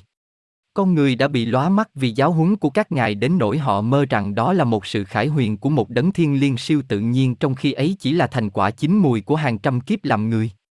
Những người nào bác bỏ một đấng thiên liêng siêu tự nhiên thì hoặc là phải chấp nhận sự luân hồi, hoặc là phải chấp nhận không thể giải quyết được vấn đề nguồn gốc của các ngài. Nếu sự di truyền có thể tạo ra Đức Phật và Đức Kitô thì nó ắt còn phải cung cấp cho ta nhiều Đức Phật và đấng Kitô hơn nữa. 7. Chúng ta cũng phải đi đến kết luận ấy khi chú ý tới những sự khác nhau ghê gớm của người ta qua năng lực đồng hóa đủ thứ kiến thức. Ta hãy xét hai người có một khả năng trí thức nào đó khéo léo hơn là ngu đần. Ta hãy giới thiệu với mỗi người đó cùng một hệ thống triết lý. Một người nhanh chóng lĩnh hội được các nguyên tắc chính yếu của nó, còn người cai vẫn thụ động và trơ trơ đối với nó. Ta hãy giới thiệu cũng với hai người này một hệ thống khác nữa thì địa vị tương đối của họ sẽ bị đảo lộn lại. Một người có khuynh hướng theo một dạng tư tưởng này, còn người kia hướng theo một dạng tư tưởng khác. Hai học viên bị thu hút bởi thông thiên học và bắt đầu nghiên cứu nó, chỉ mới hết một năm thì người này đã quen thuộc với những quan niệm chính yếu của nó và có thể ứng dụng được những quan niệm ấy, còn người kia thì phấn đấu loay quay trong một mê lộ. Đối với người này thì mỗi nguyên tắc đều dường như là quen thuộc khi y được trình bày, còn đối với người kia thì mỗi nguyên tắc ấy thật là mới mẻ, kỳ lạ và không thể hiểu nổi. Người tin vào luân hồi hiểu rằng giáo huấn này là xưa cũ đối với người này nhưng lại mới mẻ đối với người kia. Người này học nhanh vì ý nhớ, chẳng qua y chỉ phục hồi lại kiến thức trong quá khứ. Người kia học chậm vì kinh nghiệm của y không bao hàm những sự thật này của thiên nhiên và y đang lần đầu tiên vất vả để thụ đắc chúng. 8. Có liên quan mật thiết tới việc nhanh chóng khôi phục được kiến thức trong quá khứ, đó là trực giác vốn nhận thức được sự thật đúng là sự thật khi nó được trình bày, chứ không cần cái quá trình chậm chạp lập luận để đi tới việc tin chắc. Trực giác ấy chỉ nhận ra một sự kiện đã quen thuộc trong một kiếp quá khứ mặc dù mới lần đầu tiên gặp trong kiếp này. Nó có đặc điểm là không cần được củng cố bằng lập luận, niềm tin chắc nội tâm xuất hiện ngay khi nhận thức được sự kiện. Người ta có thể mưu tìm và kiến tạo những lập luận chứng tỏ thực tại những sự kiện ấy vì ích lợi của những người khác, chứ bản thân họ thì không cần tới sự thỏa mãn của một kẻ tin tưởng. Công việc đó đã được thực hiện rồi đối với chính y trong kinh nghiệm trước kia và y không cần phải đi trở lại con đường xưa cũ ấy nữa. 9. Không có một thuyết nào khác về kiếp tồn tại của con người giải quyết được giống như luân hồi về vấn đề bất bình đẳng trong hoàn cảnh, năng lực và cơ hội, bằng không thì ta chẳng thấy được bằng chứng. Theo đó, sự công bằng là một yếu tố trong cuộc sống, còn con người chẳng qua chỉ là trò chơi cho sự ưu ái của một đấng tạo hóa vô trách nhiệm hoặc trò chơi của những lực mù quáng thuộc thiên nhiên vô hồn. Một đứa trẻ được sinh ra với bộ óc thích hợp để trở thành công cụ của mọi nỗi đam mê đầy thú tính. Bộ óc tội phạm là hiện thể của các ham muốn xấu xa, của bản năng đầy thú tính. Nó là đứa con của một kẻ ăn cắp và một cô gái điếm. Dòng máu ấy tuôn chảy từ một cội nguồn ô uế nhiễm độc. Môi trường xung quanh dạy cho nó những bài học tồi bại, uốn nắn nó theo những đường lối xấu xa.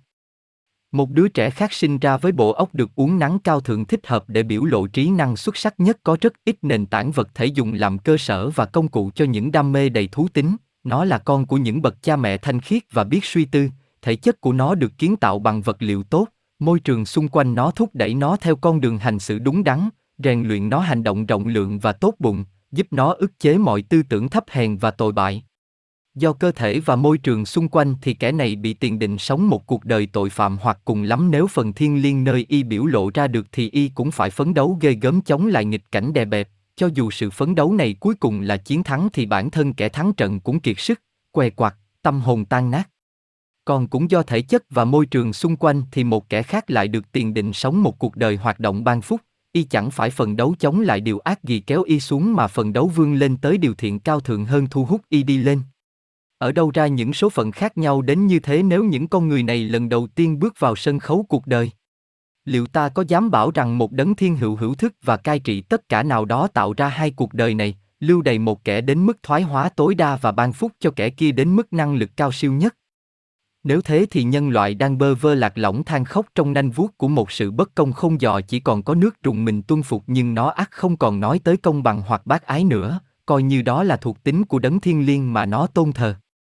Nếu kết quả như vậy mà lại xảy ra do các lực mù quáng trong thiên nhiên thì con người cũng chới với trong gọng kềm của những nguyên nhân mà mình không thể dò tìm hoặc kiểm soát nổi, và trong khi loài người nhẫn nhục chịu đựng thì quấn quanh tâm hồn y vẫn có một con rắn nhe răng nanh đầy nọc độc uất hận trước sự bất công, những số phận tốt và đen đủi đã chạy ra từ những vòng quay xổ số của một thứ may rủi mù quáng. Những số phận đó trút xuống đầu con người mà họ không có quyền chấp nhận hoặc bác bỏ.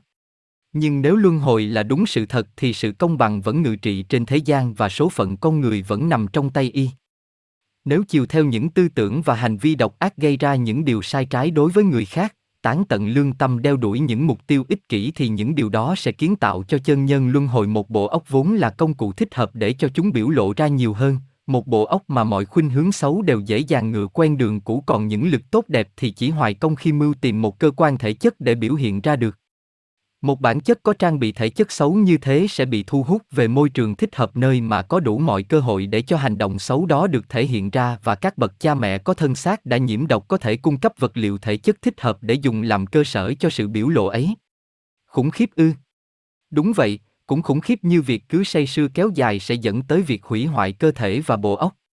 Nhưng ở đâu có sự công bằng, có định luật không thể vi phạm được thì ở đó có hy vọng, vì lúc bấy giờ ta không chỉ là những cọng rơm bị cơn gió vô tình cuốn đi mà ta làm chủ được số phận của mình, vì có hiểu biết nên ta có thể vận dụng được những định luật ấy, chúng không bao giờ phản bội ta và sẽ trợ giúp cho ta thay vì đối địch với ta.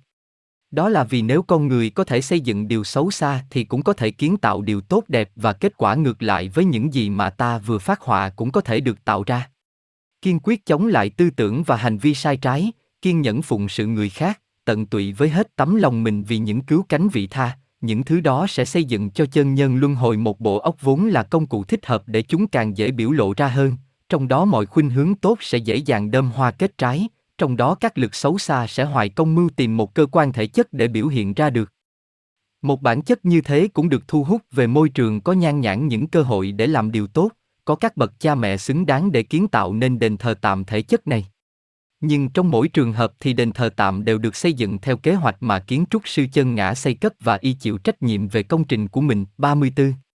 Lại nữa, luân hồi giải thích cho ta hiểu được sự tương phản ghê gớm giữa những hoài bão và khả năng của con người.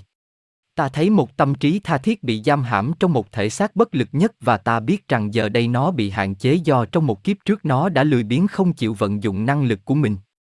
Ta thấy một người khác mơ ước thành tựu được những điều cao siêu nhất, tha thiết phấn đấu thật cảm động để lĩnh hội được những quan niệm tinh vi nhất, trong khi đáng thương thay y không thể đồng hóa được những ý tưởng sơ cấp nhất và căn bản nhất trong triết lý mà y muốn quán triệt, hoặc không đáp ứng được những yêu cầu khiêm tốn nhất của một kiếp sống khá hữu ích và vị tha.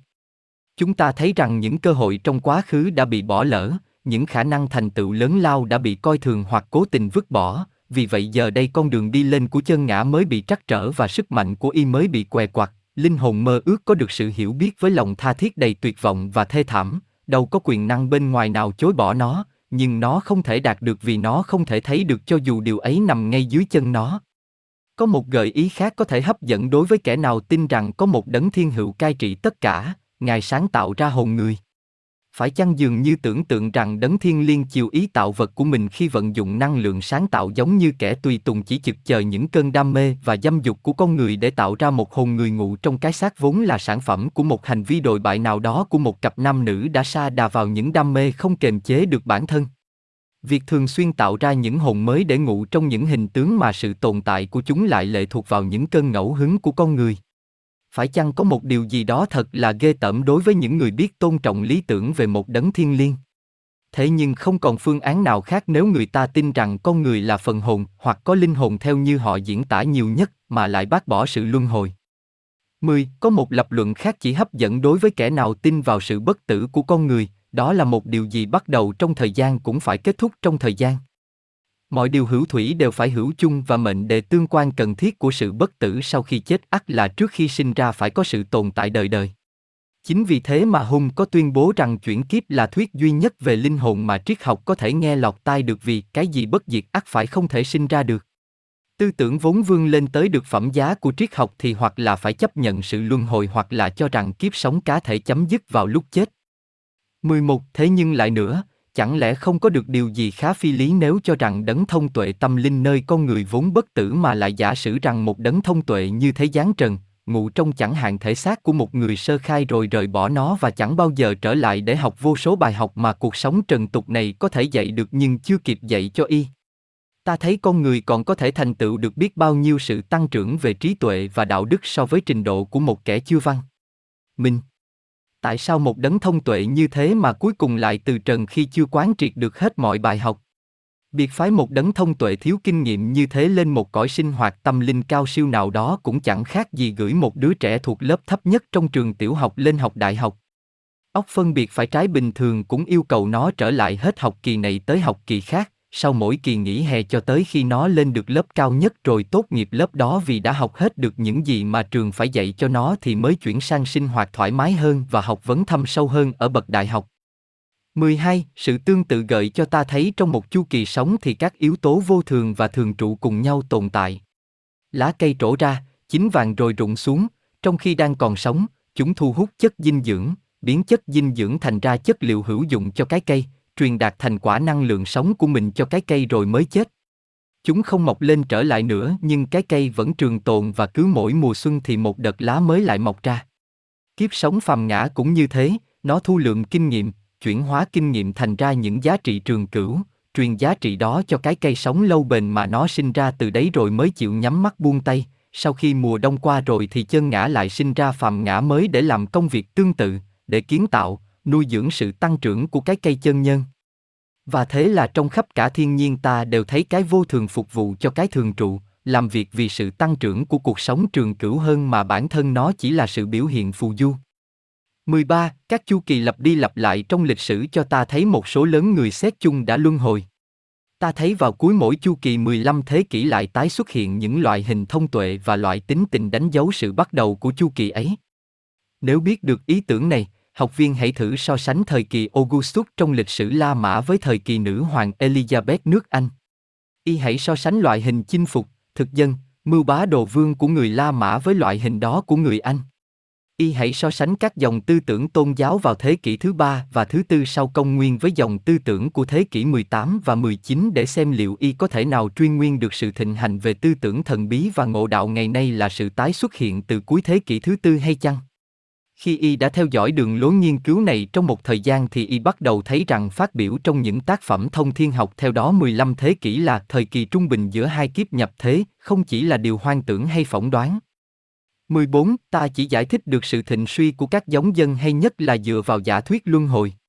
Ta lưu ý thấy rằng một số giống dân bị mai một cho dù người ta đã cố hết sức chặn đứng đà suy thoái của chúng. Phụ nữ trong giống dân đó bị vô sinh cho nên dân số cứ đều đều giảm đi và việc chúng bị tuyệt chủng chỉ còn là vấn đề thời gian. Nhà luân hồi học ắt bảo rằng, các chân ngã đang rời bỏ giống dân ấy, mọi thứ có thể học được qua biểu hiện đặc thù ấy đã được học hết rồi, các chân ngã đã từng một thời làm linh hoạt đám con trẻ trong giống dân ấy giờ đây chuyển sang giống dân khác, không còn chân ngã ấu trĩ nào để băn khoăn về những bài học kinh nghiệm làm người buổi sơ khai nhất. Vì thế cho nên trên cõi nguyên nhân không có nhu cầu và do đó nó tất nhiên phải biến mất. Cũng vậy, ta thấy rằng khi một giống dân đã đạt tới tột đỉnh thành tựu thì sự suy thoái từ từ sẽ bắt đầu, cùng lúc đó một giống dân khác bắt đầu tăng trưởng và tiến bộ lên khi giống dân kia suy thoái đi. Đó là vì các chân ngã tiên tiến sau khi đã dùng một loại hình giống dân hết mức khả năng của nó thì lại thấy có một loại hình khác với những khả năng cao hơn. Do đó họ để mặc cho các chân ngã chậm tiến hơn nhập thế trong loại hình thứ nhất, còn bản thân họ chuyển sang nhập thế trong giống dân non trẻ hơn, như vậy sự truyền thừa sẽ được tiếp tục. Các chân ngã càng ngày càng chậm tiến cứ nhập thế trong loại hình đầu tiên, do đó loại hình này từ từ suy thoái cho đến khi đạt tới giai đoạn nêu trên. Khi ta thấy có những dấu hiệu gần tuyệt chủng, ta có thể nêu ra nhiều bằng chứng khác nữa về thực tại của luân hồi, nhưng trong khuôn khổ giới hạn này thì như thế cũng đủ rồi. Khi có thêm kiến thức, học viên thiết tha và chuyên cần có thể nêu thêm nhiều bằng chứng khác. Đầu trang phần 1, 2, 3, 4, 5, 6, 7, 8, 9, 10 cuối trang mục lục. Những lý lẽ phản đối luân hồi. Việc phát biểu những lời phản đối ở đây được viện dẫn theo những người chống đối và tìm hiểu khi họ nêu lên, và nó chỉ được coi là một mẫu trong số những lý lẽ mà ta thường gặp nhất. 1. Việc mất trí nhớ. Điều này đã được bàn luận rốt ráo trong đề mục luân hồi không phải là cái gì, và ở đây ta không cần lặp lại lời giải thích đó nữa. 2. Sự gia tăng dân số. Người ta thường thắc mắc nếu số chân nhân là một con số cố định thì phải giải thích ra sao việc gia tăng dân số. Sự gia tăng dân số hoàn toàn ăn khớp với sự gia tăng số lượng chân ngã đang nhập thế, xét vì số lượng này có tỷ lệ nhỏ so với tổng số chân ngã không nhập thế. Xin rút gọn lời giải đáp này thành một dạng cụ thể hơn. chẳng hạn như nếu có 3.000 chân ngã cần phải nhập thế, có 100 chân ngã đang nhập thế rồi, còn lại 2.900 chân ngã không nhập thế, một thời kỳ 1.500 năm trôi qua trước khi 100 chân ngã đầu tiên nhập thế trở lại, và cũng như thế đối với cũng 100 chân ngã kế tiếp. Chỉ cần rút ngắn một chút thời kỳ không nhập thế của một số chân ngã thì cũng gia tăng rất nhiều số chân ngã đang nhập thế. Những người nào nêu lên sự phản đối này thường coi như đương nhiên là tỷ lệ chân ngã không nhập thế so với chân ngã đang nhập thế vào khoảng 50% và 50%, trong khi số chân ngã không nhập thế lớn hơn nhiều so với số chân ngã đang nhập thế. Bầu hành tinh chỉ là một sảnh đường nhỏ trong một thị trấn lớn thu hút thính giả bước vào đó nghe từ tất cả dân số của thị trấn. Có thể là có lúc nó bị trống rỗng hết một nửa và có lúc thì đặc nghẹt người, nhưng chuyện đó không làm thay đổi gì tổng số dân của thị trấn. Cũng vậy, hành tinh nhỏ bé của ta có thể dân cư thưa thớt hoặc bị nạn nhân mãn, nhưng số lớn chân ngã mà nó thu hút được để cho dân số của nó lên đến mức nhân mãn thực ra vẫn hầu như không cạn kiệt. 3. Luân hồi lờ đi luật di truyền. Ngược lại, nó còn áp đặt luật di truyền trên cõi trần nữa. Nó thừa nhận rằng khi cung cấp vật liệu thể chất, có thể nói là cha mẹ đóng dấu ấn của riêng mình lên vật liệu đó sao cho các phân tử được xây dựng vào cơ thể đứa trẻ mang theo thói quen rung động một cách nhất định và hòa hợp với nhau theo kiểu đặc thù.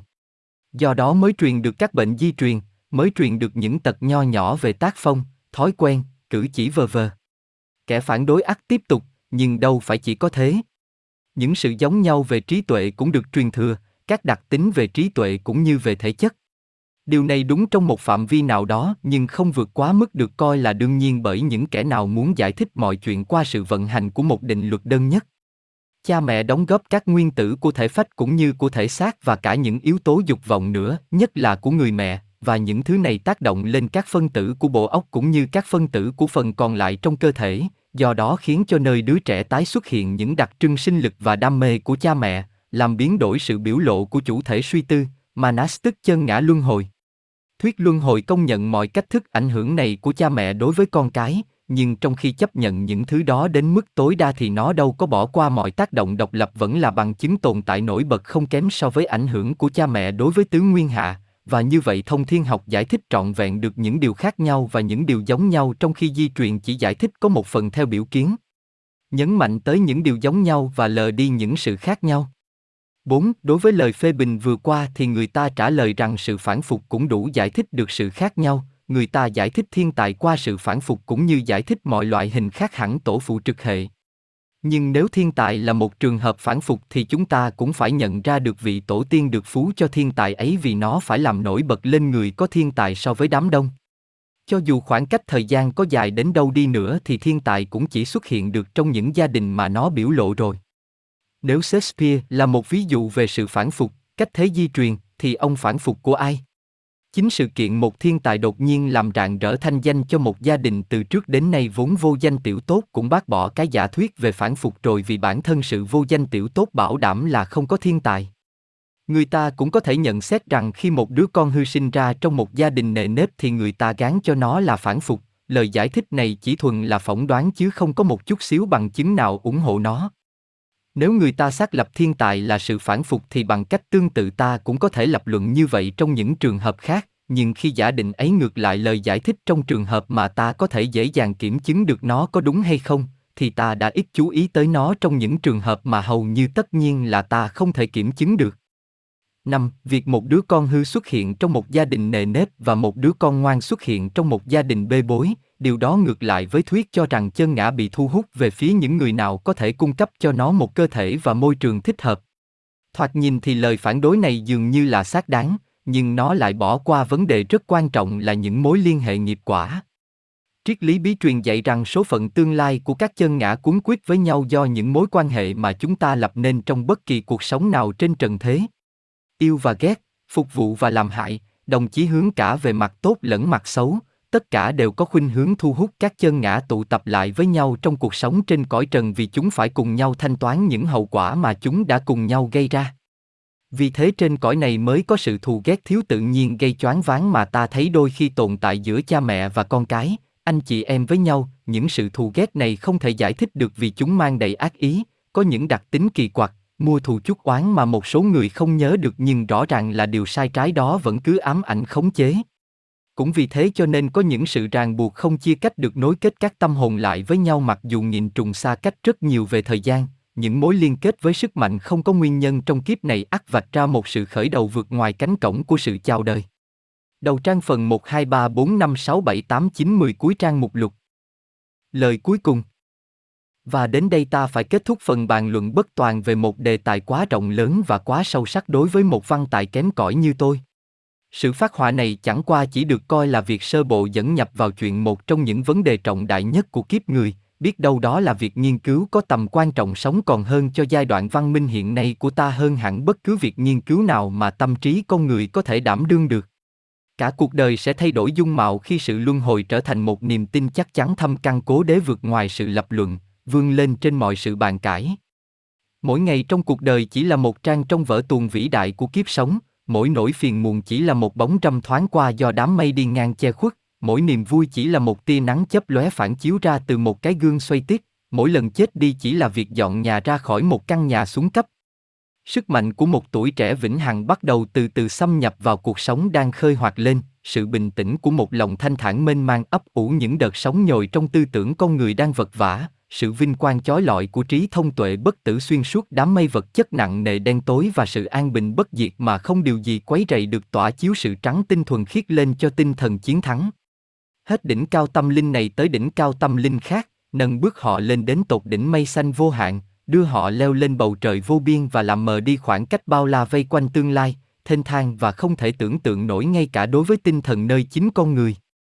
Thế rồi bị lóa mắt đi vì ánh sáng chói lọi, được cuốn trong một nỗi niềm hy vọng quá sâu sắc đến mức chẳng thể biết được niềm vui, quá chắc chắn đến mức chẳng thể cho là khải hoàn, quá rộng lớn đến mức chẳng thể thốt nên lời. Con người nhập vào toàn thức mà tâm thức ta thật là vô nghĩa, cho tới khi thời gian vĩnh hằng lại xao xuyến với lời hiệu triệu. Hãy xuất hành vì ngày của BRAHMA đang ló dạng và bánh xe mới lại bắt đầu quay.